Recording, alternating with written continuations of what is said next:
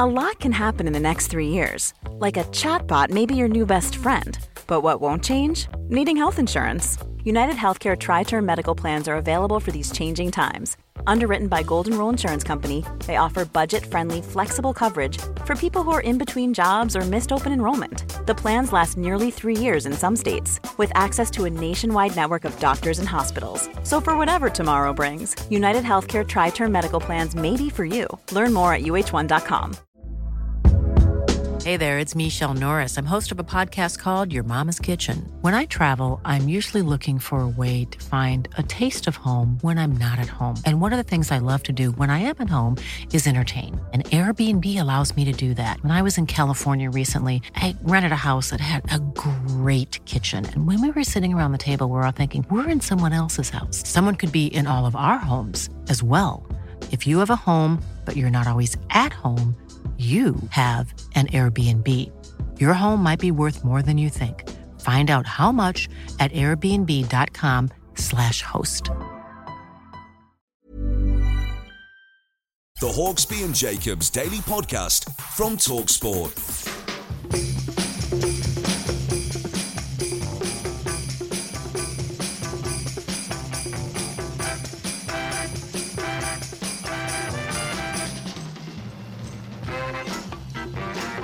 Good afternoon and Merry Christmas. You're listening to me, Paul Hawksbee, alongside Andy Jacobs. We're through until four here on Christmas Day. Ho, ho, ho. I just feel like doing That's very good, that, Christmas, yeah. Coming up in the show, we'll be bringing you some of our favourite clips from the week.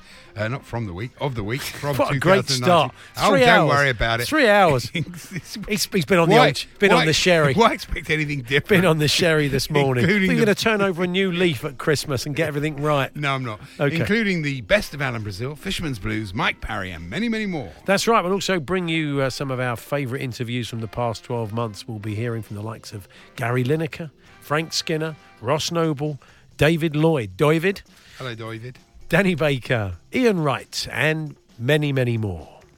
So, without further ado, good afternoon, everyone. Good afternoon, Andy. A very Merry Christmas to one and all. Merry Christmas to one and all. Merry Christmas to you, Paul, and all you and yours, as they say. Yeah. And uh, Not very often, but they No, do still say. very, very. Yeah. I'm very excited this year because uh, I've got uh, Sockley Park and his family over. Oh, really? They're coming over. Yeah. Are they big eaters? Well, not- Sockley? mm, they're, they're vegans, but you know, we're, we're adjusting for them. Looking at Sockley, I imagine Sockley's one of those that he eats and then he regurgitates for the rest of his family. That's that's the, a bit like a seagull. What a thought!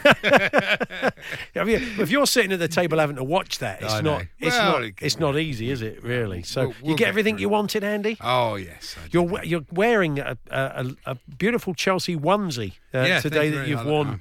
For the show with a Thanks. cod piece for some reason. Was that know, was that the nice. other was that the other item you were given? That's my it's a two really good look for this year. It's a good look. We'll fo- we'll send out a picture of that a little bit uh, later on. You're Oh. probably wondering why I'm wearing this top hat. I am. It's actually. nice, isn't it? Yeah. nice. yeah. I've decided today. Somebody's bought it for me, Oh, yeah. and I thought from now I'm going to wear a top hat and just see if anybody says anything.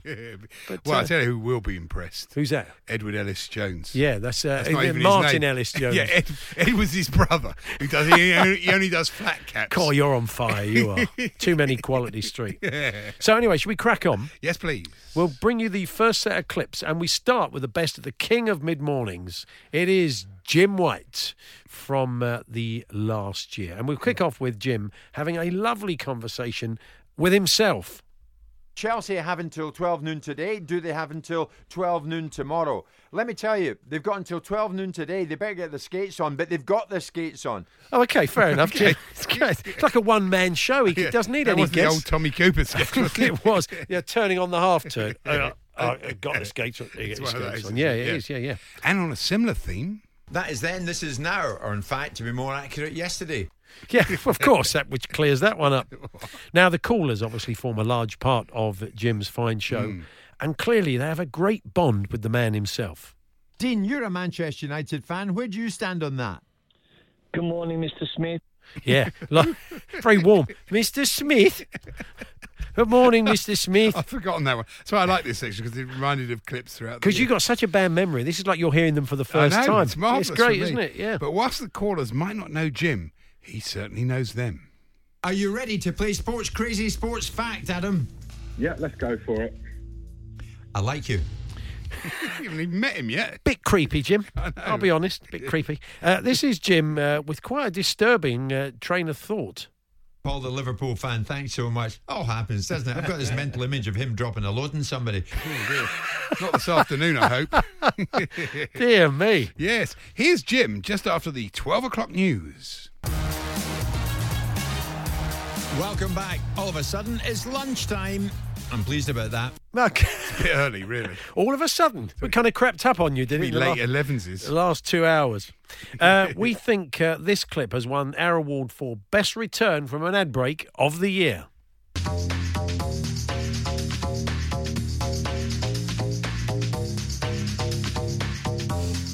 Just getting some tissues, boys. Okay, thank you very much. Almost too much information. Although this. We don't really want to know why. No, we don't. Although this ran it close. You're all right.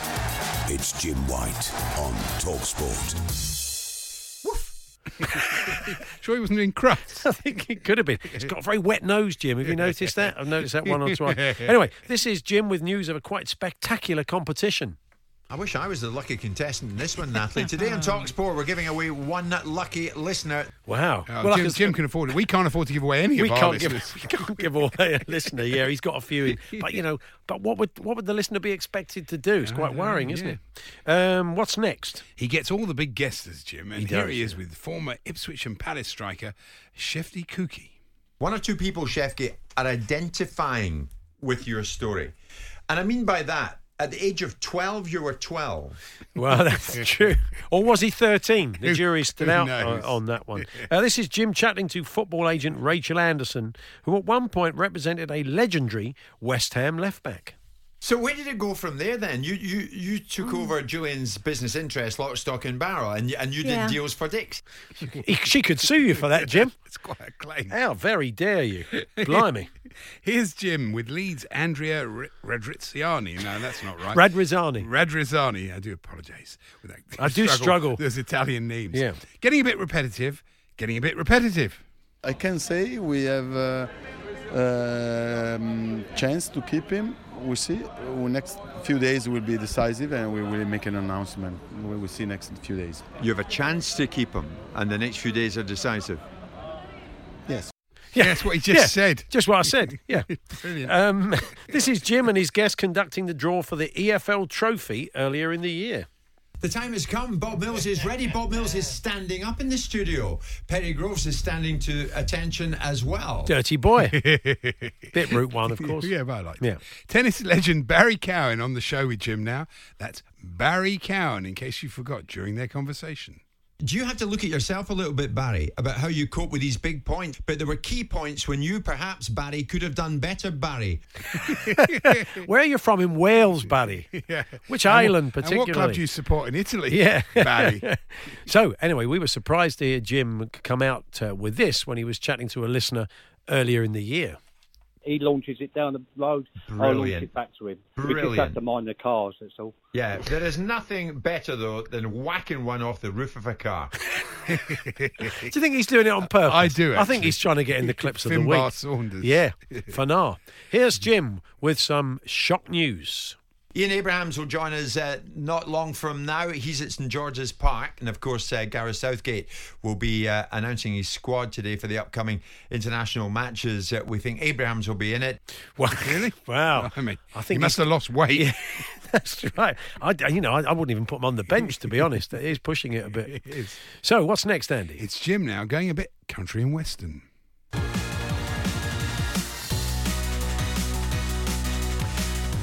Friday lunchtime, Jim Bob and Martin and Talk Sport. Jim Bob. Jimmy Bob. Yeah, beautiful. Jim Bob Mills. Uh, this is uh, Jim celebrating the birthday of a music legend and going for Alan Partridge.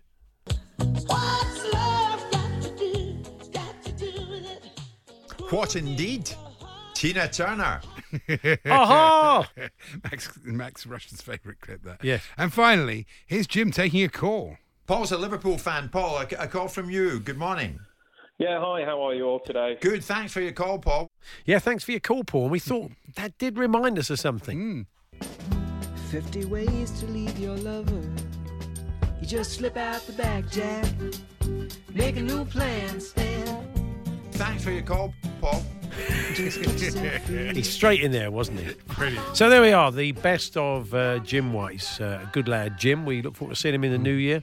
Uh, on our Clips of the Year Christmas Day special, uh, we can turn now to one of our favourite interviews of 2019. We've had some great guests this year, and we've always been big fans of the work of uh, the broadcaster Colossus, uh, Danny Baker, haven't we? Absolutely. So it was a joy to get him into the studio for the uh, first time to talk about a lot of different. Uh, Different things, his live shows and his work with uh, Gary Lineker, who we'll hear from later on. So here's a little bit of Danny in the studio with us during 2019. I still cannot quite get used to the uh, phrase "back on the road." I'm Yeah. 62, like, like like I'm the Grateful Dead. Uh, uh, I by accident, and as many as everything in my career, as anyone who's read the books knows this, literally trying to retire a couple of years ago. I'm say 60. Life should have a third act. And I just, uh, the latest book was out, and I said, I'll tell you what, after 42 years in this racket, whatever we want to label it as, I think I could do an evening with, you know, vainglorious and all that. I wanted to do two things go in the jungle. I've always wanted to do that, and I knew the producers. That was done. That was wonderful.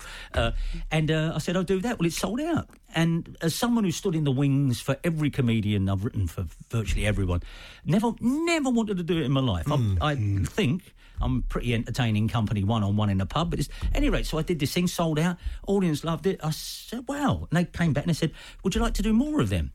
And I thought, well, say 42 years in showbiz, of, uh, having worked at the enemy everyone from the Sex Pistols and, and equally as Tommy Cooper, Bruce Forsyth, Kenneth Williams, and all of them. Uh, well, those one date became two, four, five. In the end, we did 62 dates. Oh, the show ended up three and a half hours long, and uh, but nobody ever walked out. And uh, by the end of it, I hadn't left school. I had not left school. So this tour started last year. We did 61 of these, but some of the bigger cities, because the way booking is, it's like trying to visit relatives at Christmas. We didn't get to some of the uh, bigger cities, so this will be mopping up there. And then I had planned on walking away, tiptoeing away. Right. I think the public would insist upon that, uh, but it, that's not working out quite like it should either. And the at, at the interval, just to, if I might give you a flavour of it, hmm. having left school at fourteen, at the interval, I show a photo of me as a teenager at my desk at the New Musical Express, the new NME, the biggest selling music paper in the world at the point. And I was just about to go on tour with rock bands all over the world. It's my first day there, and I end at the interval by saying. And when we go and have a beer, go and have a drink, get back here because I'll tell you how two weeks after that photograph was taken, I was in New York with John Lennon. I'll see you in a minute. And that, I, I know. And some of your career spent in the company of our mutual friend uh, uh, Danny Kelly. Danny Kelly. Can Yeah. I'll- I'll tell- uh, Danny Kelly and I met in 1992. Not till then, because he, he Danny, as you know, worked on the railway till he was uh, 28, Victoria Station Complaints Department, which is by deal dealing with listeners here is absolutely no problem at all with Dan. Uh, uh, he can look at the bottom half of the internet and just think rubbish. I have better, better than that over the late train to Gillingham. Uh, actually, I didn't do his voice then, as you know. Danny Kelly actually speaks like So, uh, Dan, I'm sorry, but you know I love to do that. Uh, but he and I uh, equally plan on doing shows one day. It's got hijacked a bit by me and Gary doing it because they're of a different stripe. But Danny, um, if I might, uh, uh, Danny, uh, I, I was doing a thing once about how my mum didn't know I was going to be a boy until the day I was born. 1957, you didn't. Uh, so I got to be, uh, she was going to call me Susan. She said you were Susan all the way. You were Susan until the nurse said it's a boy, and I said, "Oh." Anyway, da- your father had a good friend who was a bookmaker called Danny Marney, and my name's Danny. It's not even Daniel. I've got no middle name. My name's Danny Baker because my dad named me after his bookmaker. But I was supposed to be Susan, so I was doing it on the radio, and I said, uh, "I mean, I don't know if you gentlemen know. Did you, your parents have an alternate name? Yeah? I know what mine is. Uh, 61, I was in Barbara. Were you? I was Babs. I was nearly beautiful Babs. Were you? But, uh, uh, No, no, I don't have one, no, no, so- you do. Well, Danny Kelly told me that because we were on the air and listeners were saying Barbara. Barbara understands this. Uh, uh, listeners called in and were giving us their uh, Yeah. alternate gender names, Hmm. uh, and uh, so I said, "Come on, Dan, what's your?" Uh, Danny, I don't have one. I said, "You're not even cu- no." As far as I know, I, no, I haven't. I said, "You've never." No, I haven't. What's surprising about that? I said, "Well, give yourself one. What would you like to be called as uh, as if you were a woman?" And he answered a little bit too quickly for my liking. Really? I said, "What would you like to be called uh, uh, if you were a woman?" Honestly, I said yes. He said, "Cherry." Cherry, cherry. So I, I I'm going to see him the- differently now. The Yeah, I last thing I, want your listeners to do is whenever you talk to Danny, say "Good evening, Cherry." I would hate that if that took over now. Yeah. But Danny's alternate name was Cherry. Oh, good. I I think have to say that you and him were great together. Let's I think it remember was- a particular show. I think it was on the time when we were still Talk Radio and we were turning to Talk Sport. Yeah. And you did a Saturday evening show, Yes, you and did. him, and you slaughtered David Mellor. It was one of the best shows I've ever That sounds It was that sounds like going for the low hanging fruit. it sounds like something we'd do. We used to do a show there uh, uh, when it was talk uh, in the mornings, and when. Um, Oh, was it? Whoever took over, you know, when a new boss takes over, it's like the big old broom. And my contract was pretty good. And so, what he thought he'd do, he said, right, instead of you doing the lunchtime, I want to move you to. Uh, we had to do from seven till eleven, a four-hour show. Now I know that's not unusual, but then that fourth hour is, you know, so we, we rubbed our hands together, me and Dan. and then he said, and I want you to come back after the football. Now we used to do a four-hour show, pretty pretty solid, the least. Go over to the Nellie Dean pub in Dean Street, refresh ourselves, and come back in the evening. So I'd like to say I could place that uh, No. particular story, but them's were the days. That Working with your best friend. good show. Working with your Uh. Another one that really sticks out in my mind was when you were at the BBC. Chelsea had played Leicester. Erland Johnsen Oh, yeah.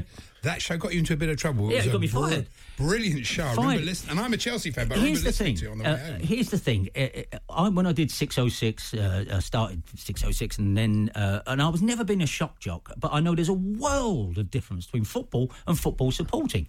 Now, I wouldn't claim to know. That's why I think me and Gary work well because I can tell some story about Stockport on a Wednesday night, and he'll say I was playing at the Burn Bell, uh, and- and- which is fine. It's the way it works, and. I, I knew that football supporting was the thing, and above all of that, the fella who used to answer the phones and be the producer of the show knew nothing about football at all.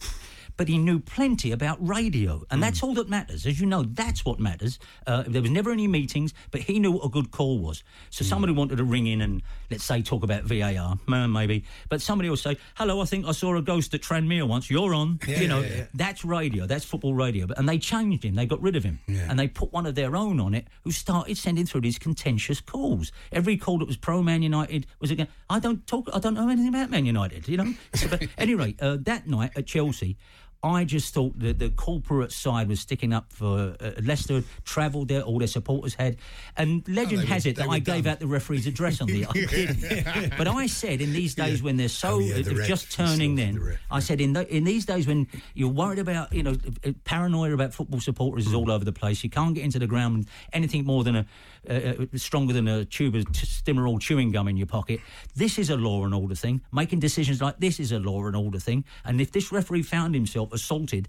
He better, you know, this sort of thing needs more than, and it was kind of a call for VAR, which is uh, You wish you hadn't absurd. that. Absurd, given that. But anyway, they came in. You can't say that. And I remember ringing me up the next morning saying, "Dan, Dan, we we got front pages and back pages, Wow. though, though not just on that, on loads of times." Uh, and but they just said You've done some good firing shows. Didn't you do a brilliant one when you left Radio I, London? Uh, should we list my in, in reverse with my top ten times about being fired from radio? Uh, yeah, uh, they- Alan Freeman. again. They, they uh, that was a show I did it here in London. It was very popular, and you know, it's held up as the reason to keep local radio going and all of that. And uh, as soon as that was settled and local radio was saved, they thought, aye, aye, too independent because it was just a funny show. But as we know, especially local radio, unless they're talking about devil dogs and gang warfare, they feel they're not, you know, being serious enough. And I don't do serious radio. So I heard they were going to get rid of us. So I thought, I'll be the judge of that and did a Viking funeral for three hours on the air. When I walked, walked out of the studio, it was like in, um, uh, what's that, the Dead Poet Society. Everyone who's ever wanted to do that was in the corridors. Stars in their eyes. I, know. I got outside the building and thought, now what? I don't think I'll ever look at Danny Kelly in the same way again No, after me- that. me it was neither. far too much information. Yeah, it right? was lovely to meet him. He was great after the interview. He was Yeah. very generous and Yeah, he was brilliant. He was yeah. really, really good Top guy. man. So it was lovely to see him. Anyway, uh, this is Hawksbee and Jacobs on Talksport in partnership with Greene King, wishing you a very happy holiday season and New Year from Greene King, your home of pub sport. Lots more to come between now and four. The Hawksbee and Jacobs Daily Podcast.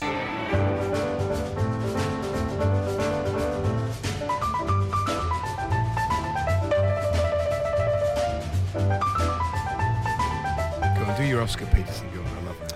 My Oscar Peterson. Yeah, when you do your impersonation of Oscar Peterson. I don't think that is Oscar. is Doesn't it? matter. It's not still a Oscar. piano, jazz piano. It's just I I've, I, I saw um, Oscar Peterson uh, once and got quite close to the stage at uh, Ronnie Scott's. And a tremendous, a, a legend, of course. But he, when he played, he, he did make a bit of noise, did Oscar? so if you got close to him while he was playing, he'd be going, "Mm, mm." You sound like Brian Moore. Brian Moore. It was a bit disconcerting to the In point where I there. thought I'd end up with these fantastic tickets in Ronnie Scott's, but I almost wanted to move to the back because I was getting the autumn leaves. It's Did he sounded say- like he had a fast motorbike out the back waiting to take him home. Did he say up for grabs now? he didn't say that, didn't there? Be great, Oscar Peterson and Bri- uh, Brian Moore together at last. Anyway, sorry about Yeah, that. anyway, what yeah. the heck we're talking about? Nothing. this is Hawksbee and Jacobs. Uh, that was indeed the Rupert Bell trio. Uh, a lot of people don't know that uh, Rupert Bell is a fine uh, jazz uh, pianist, and uh, that, was him. That was him in action there. So you'll hear some other uh, music from different Talksport presenters throughout the afternoon. Uh, so here we are with the clips of the year, and we turn our attention now. I went a bit Tommy Cockles then, didn't we? Here we are, clips of the year. They really were marvellous times. We turn our attention to our genial sports breakfast host, uh, the gift that keeps on giving. he certainly is. Big Alan. And uh, yeah, we've trawled through some of our favourite Alan Brazil clips in 2019. And shall we start with Alan and another one of his memorable hands across the water moments? Okay, coming up next hour, we'll talk to Dean Ashton. We'll talk to Stuart Pearce, still trying to get a visa for Beijing and for uh, Pyongyang, Pyong, wherever they're going. Fantastic. Yeah, I don't think that visa will be forthcoming, Al, by the sound of it. Obviously, the breakfast show is a busy show. Sometimes so busy that Alan doesn't even have time to say Arsenal legend. This is Alan Brazil Sports Breakfast with Ars Ledge, David Seaman. I think they've actually got one of those in the studio for Al. What do you put on it? Yeah. he doesn't have a seat. He has a. You get the idea with that. Uh, this is Alan again with a question for the former Holland winger, Bolo Zenden. Just one quick one, Bolo. Do you, do you bump into Arnold Mühren at all over in Holland? Is, is Arnold still around doing some coaching? No, I, I, I didn't bump into him, no. Okay. That's the bit of, that bit of a cul-de-sac, wasn't it, really? That was going He- nowhere. He, then rang Arnold Muir and said, Have you bumped into Bolo Zenden? Yeah, I saw him yesterday. Oh, good old Bolo. Well, one of you is lying. That's not what happened, of course. No, course. of course not. Here's Alan talking snooker. All right, I think it's time we get into a bit of snooker, though. Well, James Cahill, or Cahill, depends how you pronounce it. Well, wrongly by the sound of it twice. it's probably Cahill. Cahill. Not many people call Gary Cahill Gary Cahill, do they, really? Really? Uh, this is Mr. Brazil, once more channeling Sylvester the Cat. Favourite current striker right now that you'd like to have had the Aguero's opportunity? fantastic, isn't he? Aguero, you can't look past him, can you? He is just magnificent. Thuthering Thuckatash. That he always is. does struggle That's with one of his that. best ones. Yeah, yeah, yeah. And uh, now we'd love to say that was his only deepest depth moment of the year, but unfortunately for Al, it was England's 1,000th game in November. It was. Raheem has been dropped for England's 1000th game. 1000th game, 1000th game. Raheem Sterling is axed ahead of England's 1000th game this Thursday. 1000th game. England's 1000th game. England's 1000th game. 1000th game. 1000th game. 1000th game. One thousandth game. It's great. He just, he does. He just struggles with it, doesn't why. he? I don't know. Why just- didn't he say game number 1,000? Yeah. You know, that would have been a lot easier, wouldn't That's it? it. Why did you see? You should have been producing him that day. It would have helped. Yeah. It's obviously been another big year in the world of politics, and here's Alan with a bit of a scoop. Jim White coming up in the tick. Don't forget uh, the new pre- uh, Prime Minister around at 11.47. Okay, well, fantastic. Then Very precise. Very precise time to get a new prime minister. Here's Alan discussing the ongoing Gareth Bale saga and a name he's always struggled with. Oh, yeah. What was his agent, Jonathan? Jonathan Barnett says Zidane, uh, Zidane, excuse me, or Zidane, if you, you want to pronounce it. You don't, do you? Not really. Just, Just ask James correctly. Carhill. He doesn't want it pronounced like that either.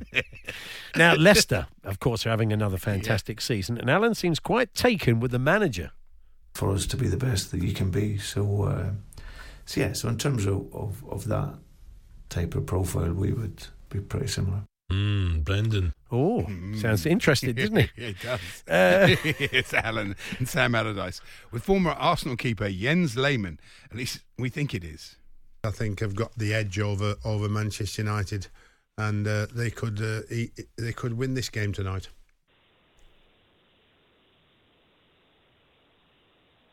Jens, One last question wins. Um, uh, Lenz, uh,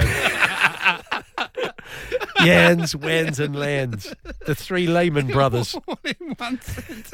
That's that must be Lehman brothers. Yeah, it must. Yeah, Oh, they're the good. alternative ones. Excellent. It's okay though. I'm sure that was a blip, and Alan got his name uh, right after that. okay, uh, thanks to Lenz Yeaman there. What a game that'll be. Uh, Oh, probably not. Maybe not. Yeah, yeah.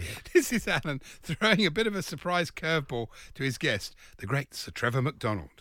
I was Well, being shown yeah. the Oval Office Yeah. by a sitting president of the United States, and I thought my ships have all come in at once. I, I've, you know, that was do you know what? Do you know where that saying comes from? My ships have all No. come in. The ships come in.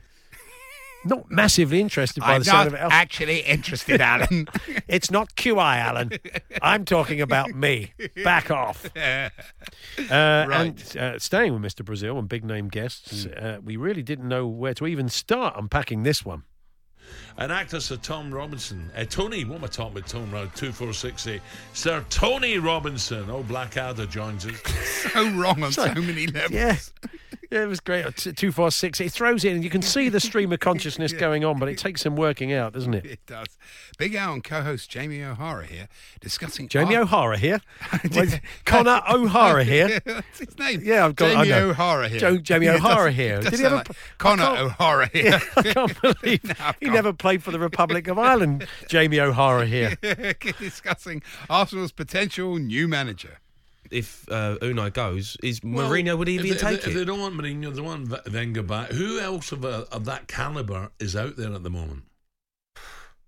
Yeah, you'd have to say Eddie Howe. Who? Who? Alan, a keen student of the game. Because Eddie, he's quite new to He's only been at Bournemouth for what, about 10 10 years, hasn't years, he? in fact, yeah. uh, so, uh, this is Alan with uh, paper reviewer Craig Mitch going through the back pages. Says Spurs rescued by Christian Aid. Mike Walters speaks about Long's goal uh, in the Express, and he says Long in 60 seconds. Cheeky pun there. Christian Aid's another one I see. Yeah, he's a good player, Christian Aid. He's uh, very good. He's got his own charity, isn't he? They do great work. That's I do. I'm a big fan of his. Here's Alan now with Ally McCoist discussing VAR. You look at the biggest game in world football not so long ago, the World Cup final, right? And I think they got it wrong with VAR. Do you remember the penalty decision given against was it given Give us a clue. Croatia? What game? But I think he gave you a clue when he said World Cup final.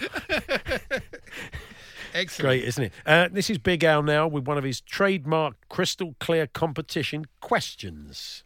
Uh, Cristiano Ronaldo left Real Madrid for Juventus in 2018 for 105 uh, pounds 30 million. 105 pounds 30 million. Yes, wow. an interesting amount. It certainly is. Alan's fiercely proud of his Scottish roots. Of course, he yeah. loves Scottish music, which, if anything, makes this clip doubly hard to understand. Do you know what? I have got a feeling, and I may be wrong, Yeah. and I'm, I'll, I'll put my hands up if I'm Yeah. wrong.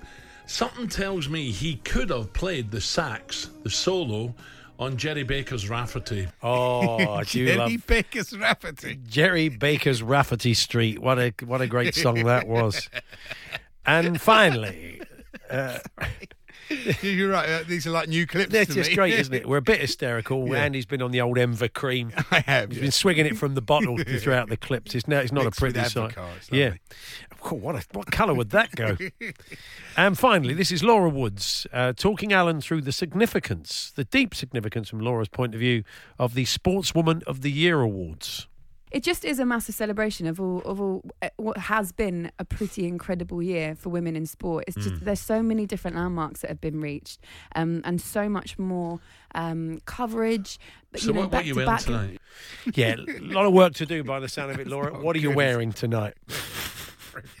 So there we are, the best of Big Alan. I just hope he keeps paying out over the next twelve months. He's gold. But he's a good man. He takes it in good. Oh, yeah. He takes it in good uh, Well, spirit. doesn't he? pinky and perky. Yeah, proud pink. We can live with that. Of course, we don't mind.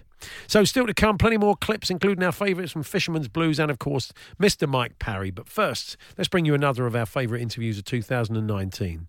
And we were privileged to be joined in the studio for an hour by the great David Bumble Lloyd, one of our favourite uh, sports broadcasters. Broad- broadcasted. Luckily, you're a good broadcaster. Complete and utter broadcasted is what we call Bumble. But utter broadcast. No, he was great. He was in great was, form. yeah. And he chatted all things cricket, but also about his love of music too.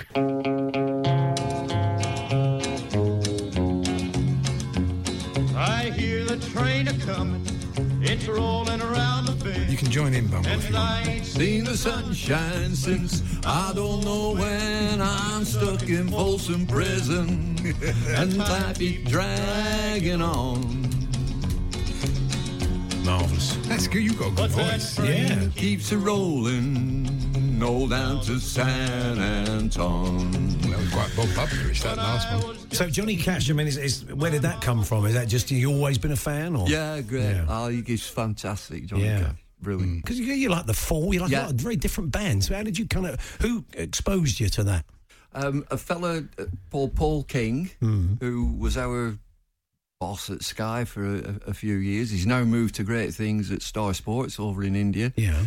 And he's got a house devoted to the fall. Ah. And he sent me he sent me a CD. He said, like, you- you'll either love it or you'll hate it.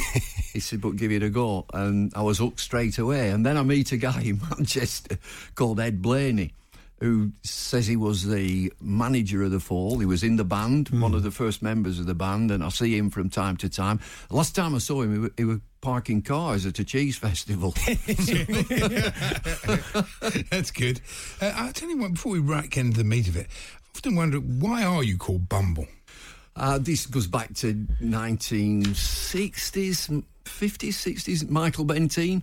Oh, yeah. one of the original goons, and he had that, he had a program called the Bumblies, the Bumbly Men, who, who, who meet the Bumblies, and in the Lancashire dressing room, they thought, well, he, this bloke looks like him, so it, it was stuck all the all the way through. I had a look at a picture earlier on in profile. I can see it Yeah, a bit. I mean, that's it's a, it's a kind of extreme Hey, and you can example. talk as oh, well. exactly. Oh, yeah, I, I, I'm, I'm right up there in the bumbly envelope. But um, did you have a winter job in, in your playing days? I did. What And did you do? I, I loaded wagons, and Right. I, I chuckle when they say, "Oh, they're fitter now than they were." Well, are they really?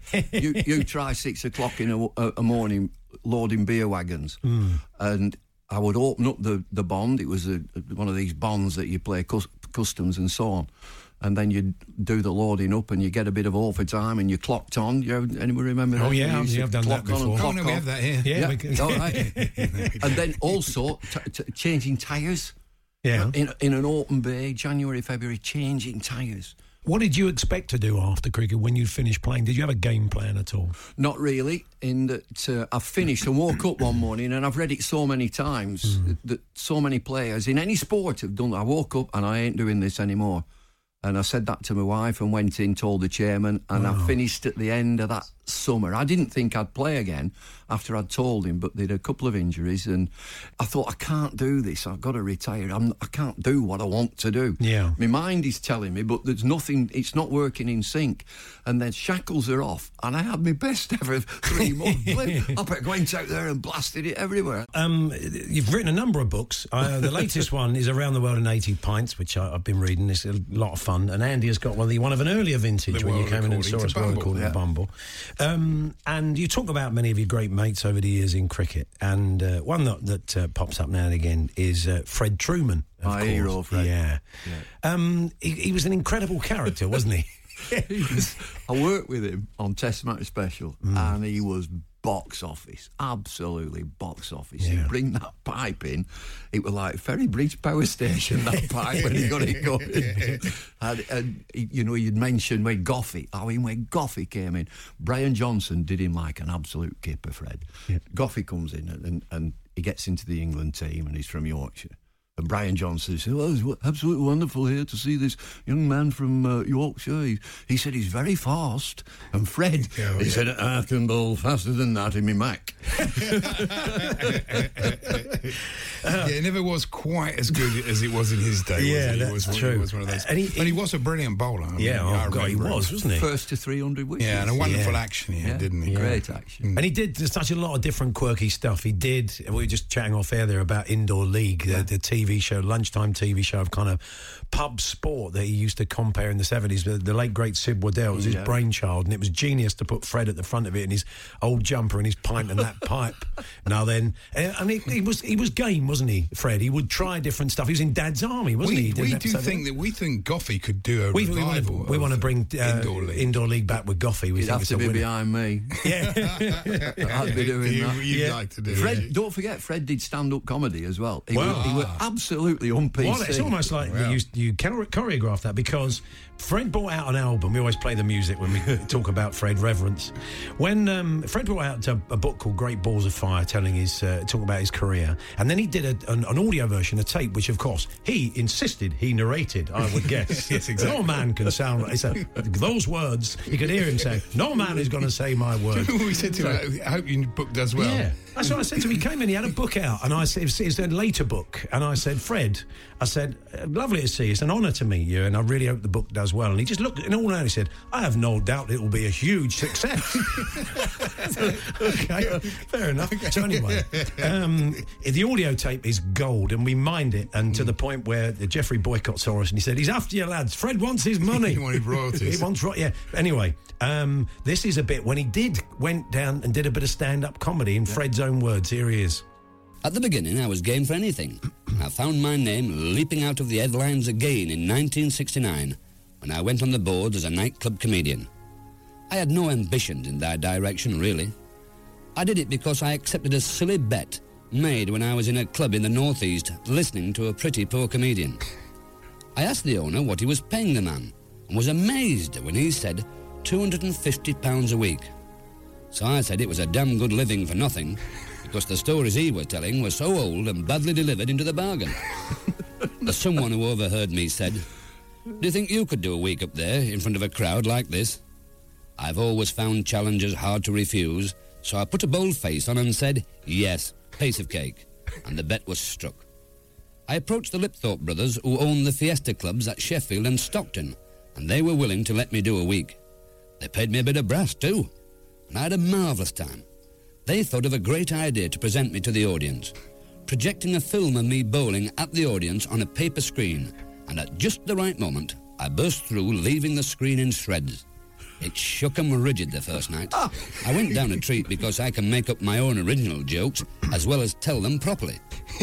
I kept it up seven nights a week for nearly a month yeah. before I realised that much though I enjoyed it, I had more important things to do. To be truthful, I got fed up with it. it's brilliant. It's gold. I love the idea of him bursting through, but with a ball. Yeah, imagine that the first night, but you don't know what's coming. Suddenly he comes flying through this tissue paper with a cricket ball in his head. So there we are, Bumble. Oh, Top man, isn't he? Bumble, yes. Uh, this is Hawksbee and Jacobs on Talk Sport in partnership with Greene King. For atmosphere you can't get at home, head to your local Greene King to watch all the darts action over this Christmas period. They're your home of pub sport. The Hawksbee and Jacobs Daily Podcast from Talksport. I'll keep you warm this winter night. You bring the tree, I'll bring the lights. Now blanket my world in white. And show me the magic I've been waiting. That's the Hugh Wozencroft sextet. Yeah, they're good, aren't they? They're really In fact, to be fair, that is a bit of Jeremy Cullum. Uh, we sometimes play the Sir Michael Parkinson game because in the uh, later series, his uh, musical Hmm. guests were uh, mainly built around Michael Bublé, Jeremy Cullum, Norah, Norah Jones. Norah Jones, Jeremy Cullum, Michael Bublé, Michael Bublé, Jeremy Cullum, Norah Jones. We sometimes play the game, don't we? And then you have to do. shout stop. That's true. Which you're probably doing at home now. I know I am.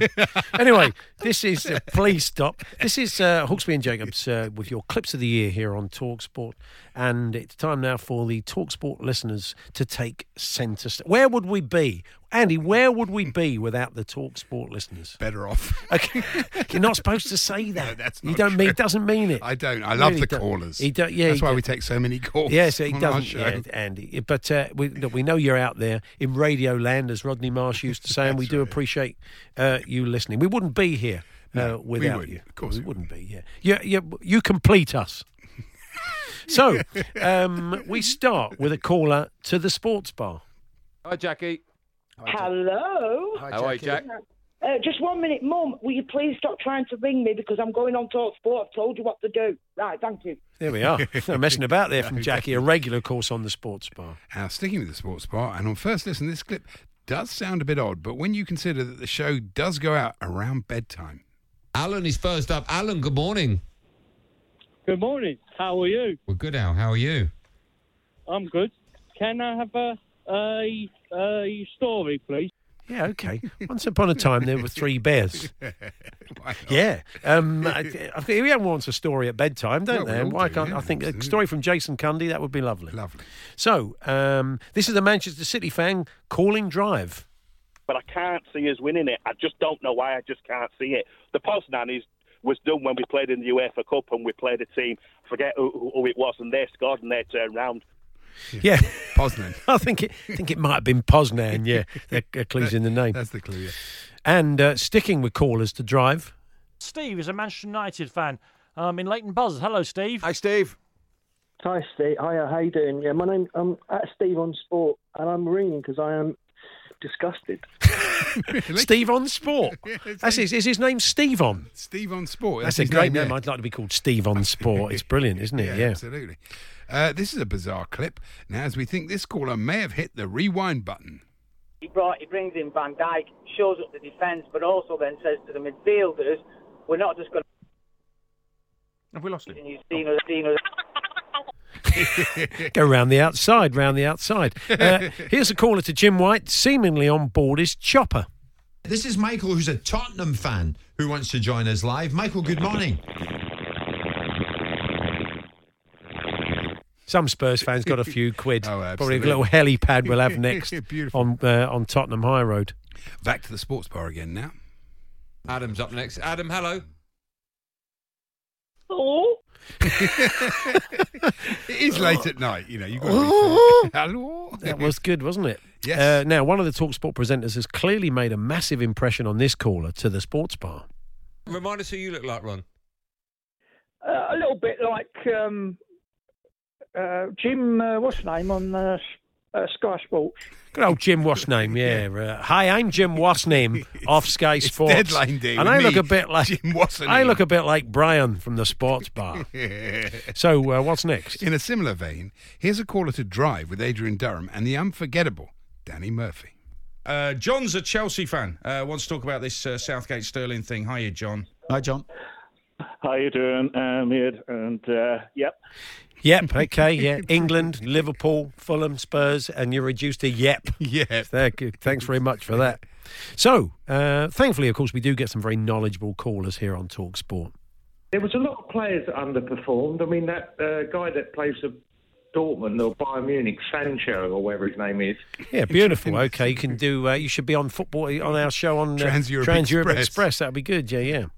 Uh, this is a very old call to Andy and Jason on the sports bar. If your number ends in 118, you're up next. Who's Oh, well, you only got the living room, so you're there. that? Hello. Hello? That was, That was a Paul weird. Whitehouse character, wasn't it? So weird. That was amazing. Now we couldn't quite work out what this Chelsea caller's lasting impression of the retiring Fernando Torres was during his time at the bridge. He, he should have scored more league goals, but he, that man never gave up. He scored loads of cup goals. He should have scored more league goals. I was there that night in Amsterdam in 2013 when he scored. He scored lots. He scored lots of cup, cup goals. So when they often talk about him, they don't mention the amount of cup goals he scored. He should have scored more league goals, granted, but no one can ever accuse him of not trying at Chelsea. We know what he did for that club. He should have scored more league goals. Yeah, I did sense he felt that Fernando was deficient in the uh, in the kind of goal scoring area, didn't you? In the Premier League. In the Premier League, that's right. It's very true. Certainly. Now, what's next? It's a caller to Jim White. Shay, how are you? Manchester United fan Shay. Good morning, mate. Morning. oh, blimey, dirty boy. that's where was nice, he? is it? Where was he making that call That's from? bad. This is the caller to Laura Woods on the full time phone in. Let's hear from Matthew, who's a Chelsea fan. What do you think, Matthew? How are you doing, Natalie? Um, I don't know. I'll ask Natalie when I speak to her if she's all right. Oh, okay. Yeah, fair enough. Seem to take it well. Um, Did he actually think the late Hollywood actress Natalie Woods was presenting the Wait, show wait, could- on yeah, Talksport? Probably. It does seem unlikely. Uh, what's next, Andy? Oh well, that can happen, of course, and uh, at least he knows now. You have got experience. You've got Arisa Blaga that, you know, when he came in was the most expensive goalkeeper. Azpilicueta. Easy for you to say. Uh, Natalie. No, not Natalie. Laura. She told you once. It's brilliant. Arisa Balaga. It was probably him who phoned up quite a lot earlier on. Balaga. Yeah. Now the sports bar once more. Now. Joe, good evening. Joe. Joe. Joe. Joe. Joe. Joe. Hello. Joe, hello. Joe. Hello. Joe. Joe. Joe. Joe. Joe. Hello. Joe, can you hear us? Yeah. Well, speak then, Joe. That is Chaz. My name's Chaz. yes, that explains yeah, it. He's poor fella. I mean, no wonder he didn't respond. Yeah, of course. Yeah. So uh, next, it's a caller to the full-time phone-in. Scott, you are a Villa fan. What did you make of what happened today? Um, well, I'm absolutely stumped for words, to be honest. Why? Absolutely stumped for words. Not great, is it? Really, when you're uh, on a phone-in show. Why ring up? If you've yeah, got well, to say? hello, lads. I've got nothing to say. it's brilliant, Yeah. isn't it? Uh, this is Jeff Brazier chatting to a caller on the Jim White show, and do stick with this clip, even though it is a bit technical. Bit technical, yeah. You can't say some people can run on the pitch and other people can't. It just be Technically, the same rule. well, uh, technically, just to pick you out, I suppose Jesse March would say that he didn't go on the pitch. He ran down the touchline and met them at the corner flag. I suppose you can say technically he didn't, but technically he shouldn't be leaving his technical box, should he? So you're you're Yeah, and you're not you're not for it at all. no, but- but, but then technically a fan could jump over and not technically run on the pitch, but just technically run on the line. And if the players are just, uh, you know, are technically off the pitch, the fans could jump on top of the players and be celebrating. And technically, you could say didn't actually get on the pitch. Yeah, it's a bit technical, wasn't it? Yes, But I- ho- I understood it in the end. Hopefully you stuck with that. Uh, here's uh, Chris, a caller to Jim White, sounding remarkably like Johnny Vegas. My grandson is nine. He lives and breathes it. He's not kicking a football. He's talking football. He sits with me and we watch football matches. When England got knocked out at World Cup, he was crying. He's got his passion for football. If he loses at football on a Sunday morning for his local team, he cries. Yeah, Chris was doing a nice bit of pottery during that. Uh, we think that's a lady. We're not quite sure, I are we? think it is actually. Great voice. And finally, Finally, yeah. yeah, it's a caller to the sports bar talking Chelsea. Chelsea, they are building an England side, and it wouldn't happen unless there was Lampard there. What do you mean an England side? William's not English, is he? Oh, well, all right, Great Britain. Yeah, William, that well-known British. Scotsman. William Wallace. Uh, so there we are. That was the best of the callers from the past 12 months. Uh, time now for another of our favourite interviews from 2019. And uh, it was great as always to see our old mate um, and comedian and West Brom fan Frank Skinner when he popped into the studio. Good to see you, Frank. Good to see you. How are you?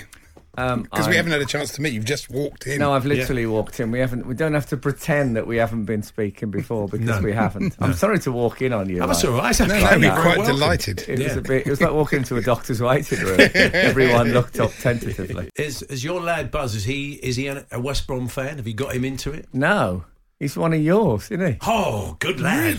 Yeah, he's, um, I Marvellous. try. I took him to West Brom. I bought him the kit.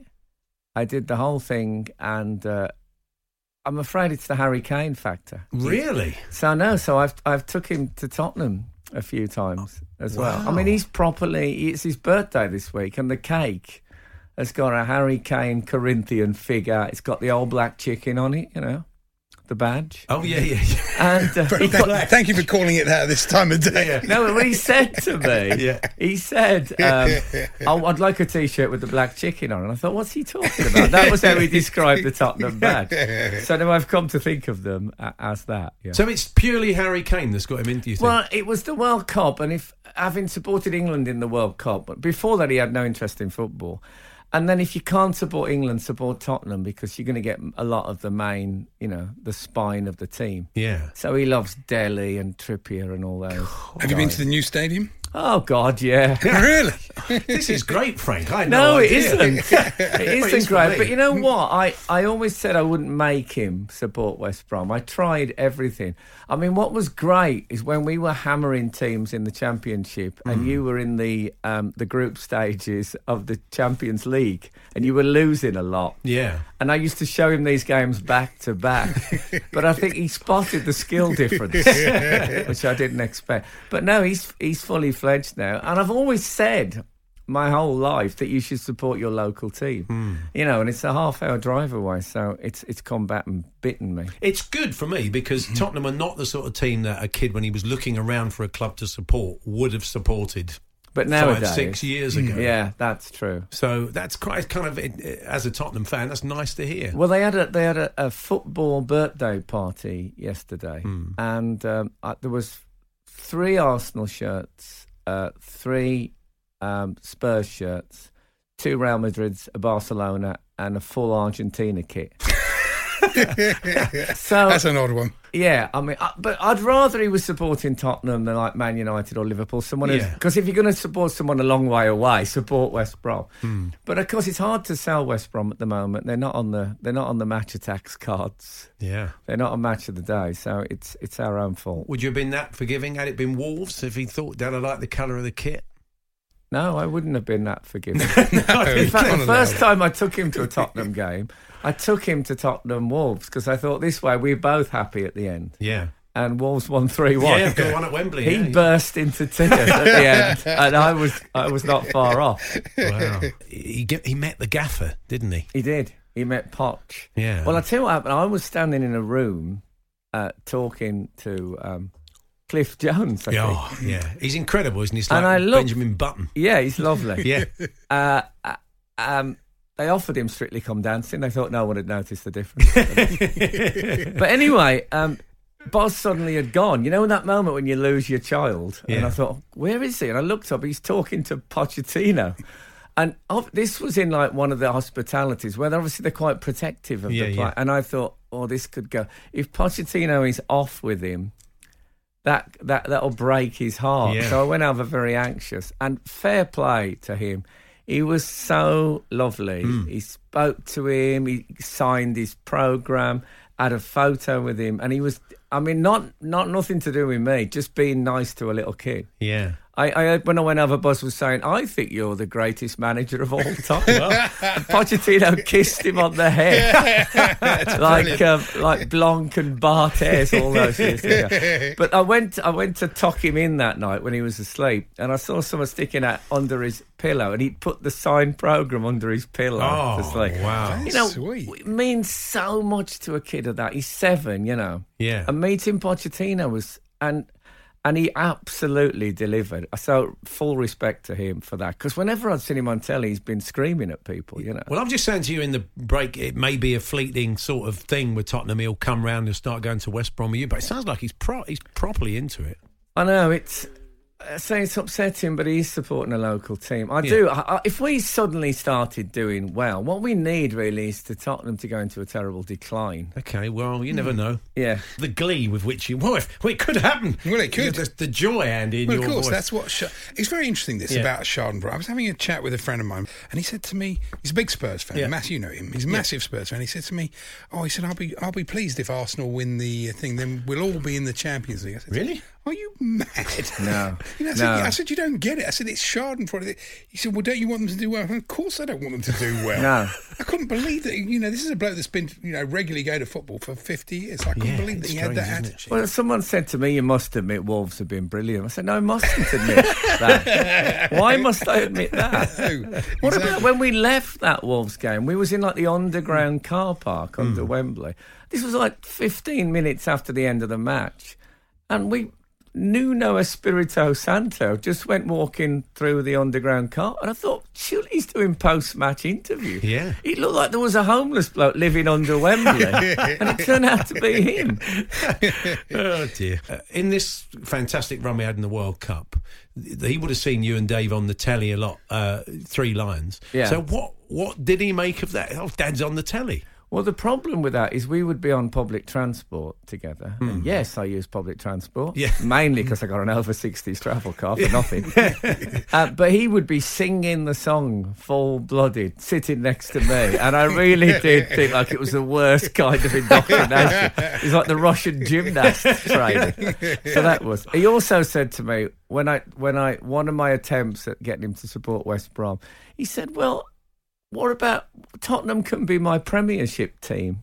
And I Mm. thought, ouch. Yeah. That's very long Like you're term. not, you're not coming back. Exactly. Yeah, yeah. yeah. It It might was be an something amazing sum for you and that. And, and the, what about the fact that Croatia used it? They used the, the football's coming home thing as a kind of motivation. so they claimed. Yeah, I know, but um, it's you know it's always been a bit like that. Teams, I think, try, like Germany, if you remember, they they sort of took it in '96 and sang it on the balcony for their Yeah. celebration. But this summer, because we hadn't even re-released it, we'd done nothing. We we just forgot about it, Mm. and then it was completely taken up by the people, if you like, on on uh, social media and stuff. It was that was truly, I think, bigger than the first time round Yeah. because we just didn't. We were as shocked as everybody else, and and the the joy of getting. I had a parcel arrive from the Guinness Book of Records with two framed certificates. One that said first song to be at, at number one four times, and the other one said the the biggest ever drop from number one, which was a very significant ninety six places Wow. in one Well, week. after we went out. Really? Yeah. So there we are. Always good to see Frank. Was on very good Yeah, form. Yeah, it's always good, yeah. As always. So uh, this is Hawksbee and Jacobs on Talk Sport. We've got lots more to come. We're here in partnership with uh, Greene King. We hope you're all having a fantastic Christmas. For your chance to win great prizes this December, play the 12 rounds of sport. Download the season ticket app now. The Hawksbee and Jacobs Daily Podcast. It's Christmas time, and I wanna see Santa Claus. Yes, it's Christmas. Yeah, what a beautiful voice Natalie Sawyer's got. Tremendous. Great isn't it? voice, yeah. Fantastic voice. Yes, good afternoon, Merry Christmas, and welcome back to Hawksbee and Jacobs Clips of the Year. We're here until 4 pm with the best clips from the likes of Nigel Botherway and Mike Parry, and you'll hear some of our favourite interviews of 2019 as well. With our old mate Ian Wright, Gary Lineker, Ross Noble, amongst others. But uh, are you having a good Christmas, Andy? So Oh, I'm far? loving it's good of you it. to come in today. Thanks very much. Yeah. I'm enjoying it. I always enjoy. This is part of my Christmas day, listening to the old clips of the year. Great. Yeah, marvellous. Okay. While you're doing the washing up. Yes. Indeed. But it's time now to explore some of the best of the rest of the Talksport presenters with a lucky dip of clips. And uh, where should we kick off? Well, we were a little bit worried earlier in the year when our commentator Sam Matterface had to go into witness protection. Going to be very interesting, Sam, to see what Spurs do tonight and what Chelsea do. Absolutely, because at the weekend, both these two teams had um, not easy games, but games where they were able to rest players and change things up. Still sounds like him, doesn't it? What It's not going to take anybody off the trail, is it? Cricket correspondent John Norman now reporting in from a balmy Barbados. The sun just about uh, uh, travelling to the part of the sky which uh, gives us a little bit of relief here in the press box. I had to put a hat on earlier and some suntan cream. I won't rub it in though. Well, that's no point then, is it? No point. It's going to sit on the surface Yeah, no and you'll have a great all. big splodge.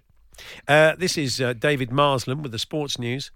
Leeds United owner Andrea Rad- Andrea Radzazzani has met with his Derby counterpart. Uh, uh, might as well just give up. We haven't heard from him since. Have we? What's a Derby canter panter? I have no idea. I wouldn't have to think about it really. Sounds like a horse racing term, doesn't it? it does. So, staying with cricket and uh, former England batsman Mark Butcher on breakfast. So, Butch, what have you on today? You busy today? Not anymore. No, not not once you? we're done here. Al. I've, Oh. I've had an early early morning with the with the little one. Yeah. And um, I'm probably going to go back and relieve uh, relieve the missus. Steady on, Butch. Blimey. Too much information. Giving away too much on air, of course. Here's former Leicester boss Craig Shakespeare, now at Watford, of course, with Jim White. I always remember the occasion where uh, we were in America, name dropping again. Oh, he's been to America. Oh, get you, Craig, with your trips to America. Name dropping, isn't it? And talking of uh, showing off, here's Uri Geller on breakfast. Let me tell you this: I can't walk in the streets of Japan because I'm, you know, I, I don't want to sound like I'm bragging or showing off, but I'm extremely famous in Japan. Yeah, sound like you're bragging, Uri, to be honest. Yes. I, next time I'm in Tokyo, I'm going to walk around with a picture of Uri Geller. And say, "Do you know who this man is?" see how many people recognise Yeah. him. Actually, I might go to the Japanese, my granddaughter's Japanese school. And Take a picture. Yeah, go on. That's right. Make it a vendetta. Got a bit carried away there. This is newsreader. Let it go, Andy. I will. Daisy Gray, she of the best one-one record in Sir Bobby Charlton, with another belter. This time, talking Spurs. Tottenham scored three second half goals as they beat Borussia Dortmund 3 0 at Wembley to take control of their Champions League last 16 tie. Son Heung Min, Jan Vottentung, Jan Vottenton. It's a bit harsh, isn't it? but he had a good game that night, if I remember rightly. Um, Rottenton will be a good headline, though, after the 7 2 against Bayern. That would have been perfect, wouldn't it? Yeah. It's all right, though. She's more of a Burnley fan, really, is uh, Oh, is yeah, old Daisy. is, yeah. yeah, she knows her Burnley. In sport, Burnley manager Sean Ditch believes his side's lethargic start in Sean- their 2 0 Why call me Sean Ditch? call me a...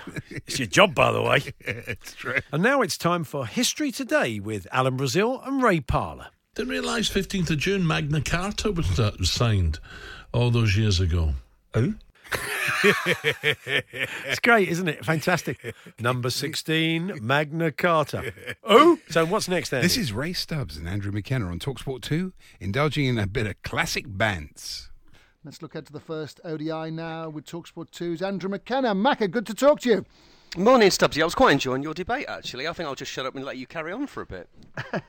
Tell us about the cricket. Lovely chemistry, I thought there. Tremendous. Lovely natural chemistry between between the two of them. Uh, this is Ian Holloway now discussing Southampton. He was not wanted. He was not having a good season, and, and income. uh, Hasselhoover, and, and before you know it, wow, Swept up. Yeah, he did. Yeah, he was a sweeper when he played old Hassel Hoover. He Good was very Ollie. good, wasn't I he? like him, him and Terry Dyson at the back. There was a worrying time earlier this year when we were a bit concerned about Laura Woods. Goals as they go in. Here's Danny Kelly. Thank you very much indeed, which means it's the season ticket with me, Laura Woods, and Luke Moore. What an impression that is. very good. isn't That's it? a very good Danny Kelly She that does Laura a- does. She does a very good Danny Yeah. Kelly. Um, of course not. Let's check in with the real Laura Woods.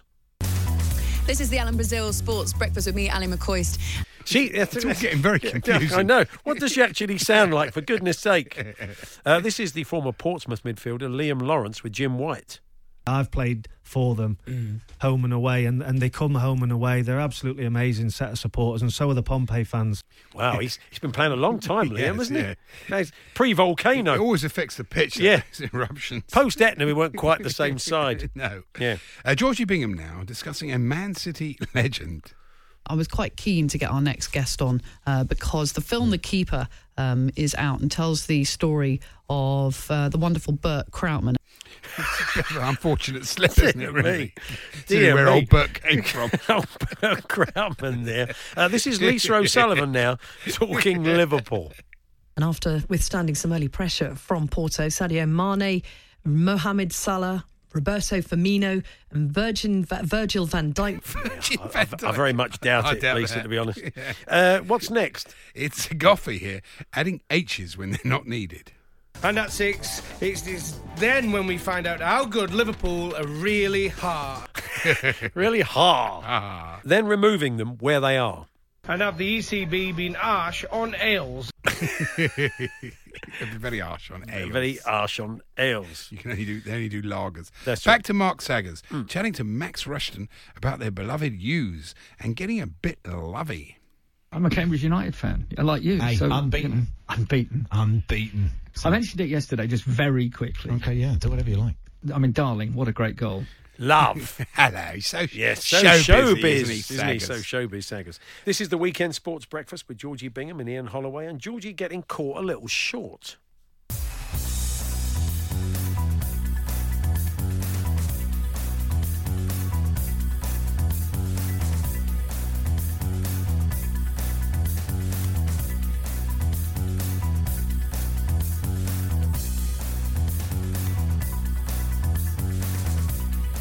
Hello, and here we go. Georgie's off into the toilet, and I have been told to Cue to the news. Not very discreet, was it? No, not really, no. Could have protected her from that, Ollie. And finally, this is Will Gavin on Extra Time. And isn't it great when you get crashed by a jingle and it still almost works? John Krieger joining us to look at sport. Uh, from the other side of the pond, you're listening to Talk, Sport. it's like you were possessed by the devil. it was. It's like sort of a napalm death. Now, uh, we bring you more clips, of course, from the Lucky Dip later in the show. Plus, we'll hear plenty more clips from the likes of Mr. Mike Parry and uh, Nigel Botherway, on Fisherman's Blues, and others. But time now for another of our favourite moments of the year. And it's one that I actually wasn't present for. In May, we hosted our first ever celebrity cricket match on Richmond Green here in London against the local pub team. And Andy was first up to bowl. This is Danny Kelly, who sat in for me that day, taking up the story. He is going to open the bowling for um, the Talksport 11. For those of you who are just joining us, it contains um, fantastic international cricketers, the likes of Geraint Jones and, and Monty Panesar. Uh, Tatenda Taibu is also out there, but somehow Andy's going to open the bowling. I would make the point as well, we have got two uh, really, really top class international wicketkeepers in our team, Geraint Jones and again uh, Tatenda Taibu, um, and yet Macca um, is going to keep. Oh, oh, not, you're not, you're not now.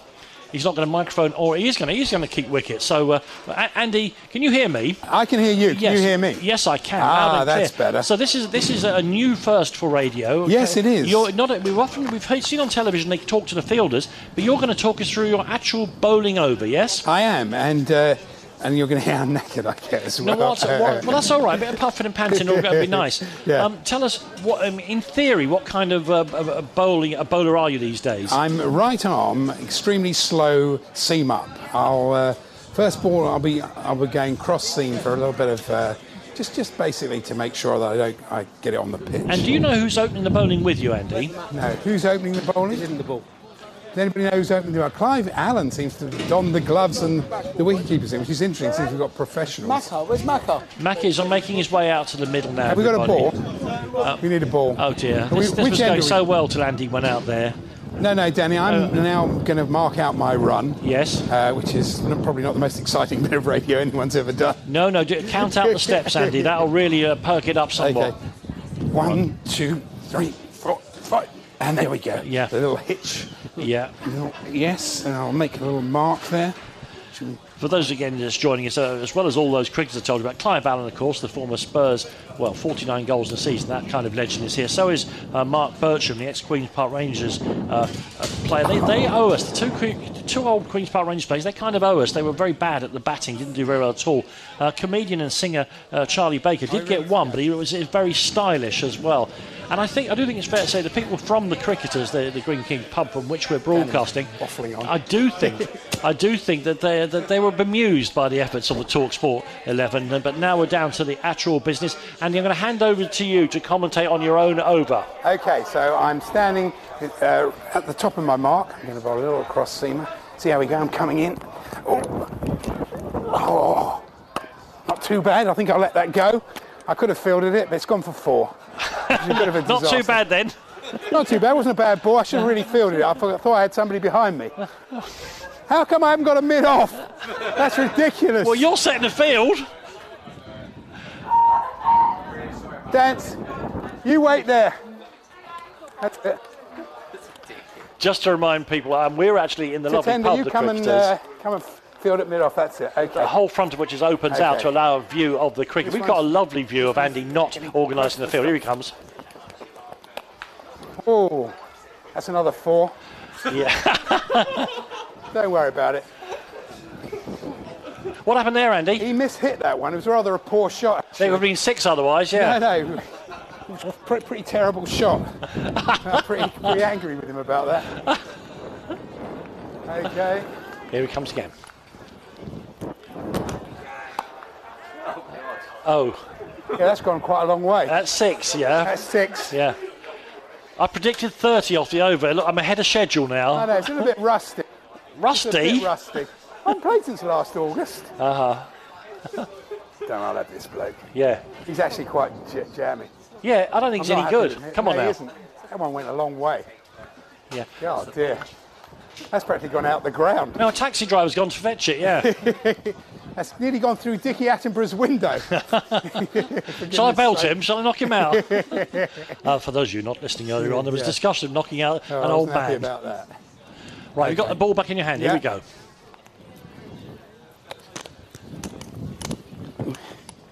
Oh, blimey.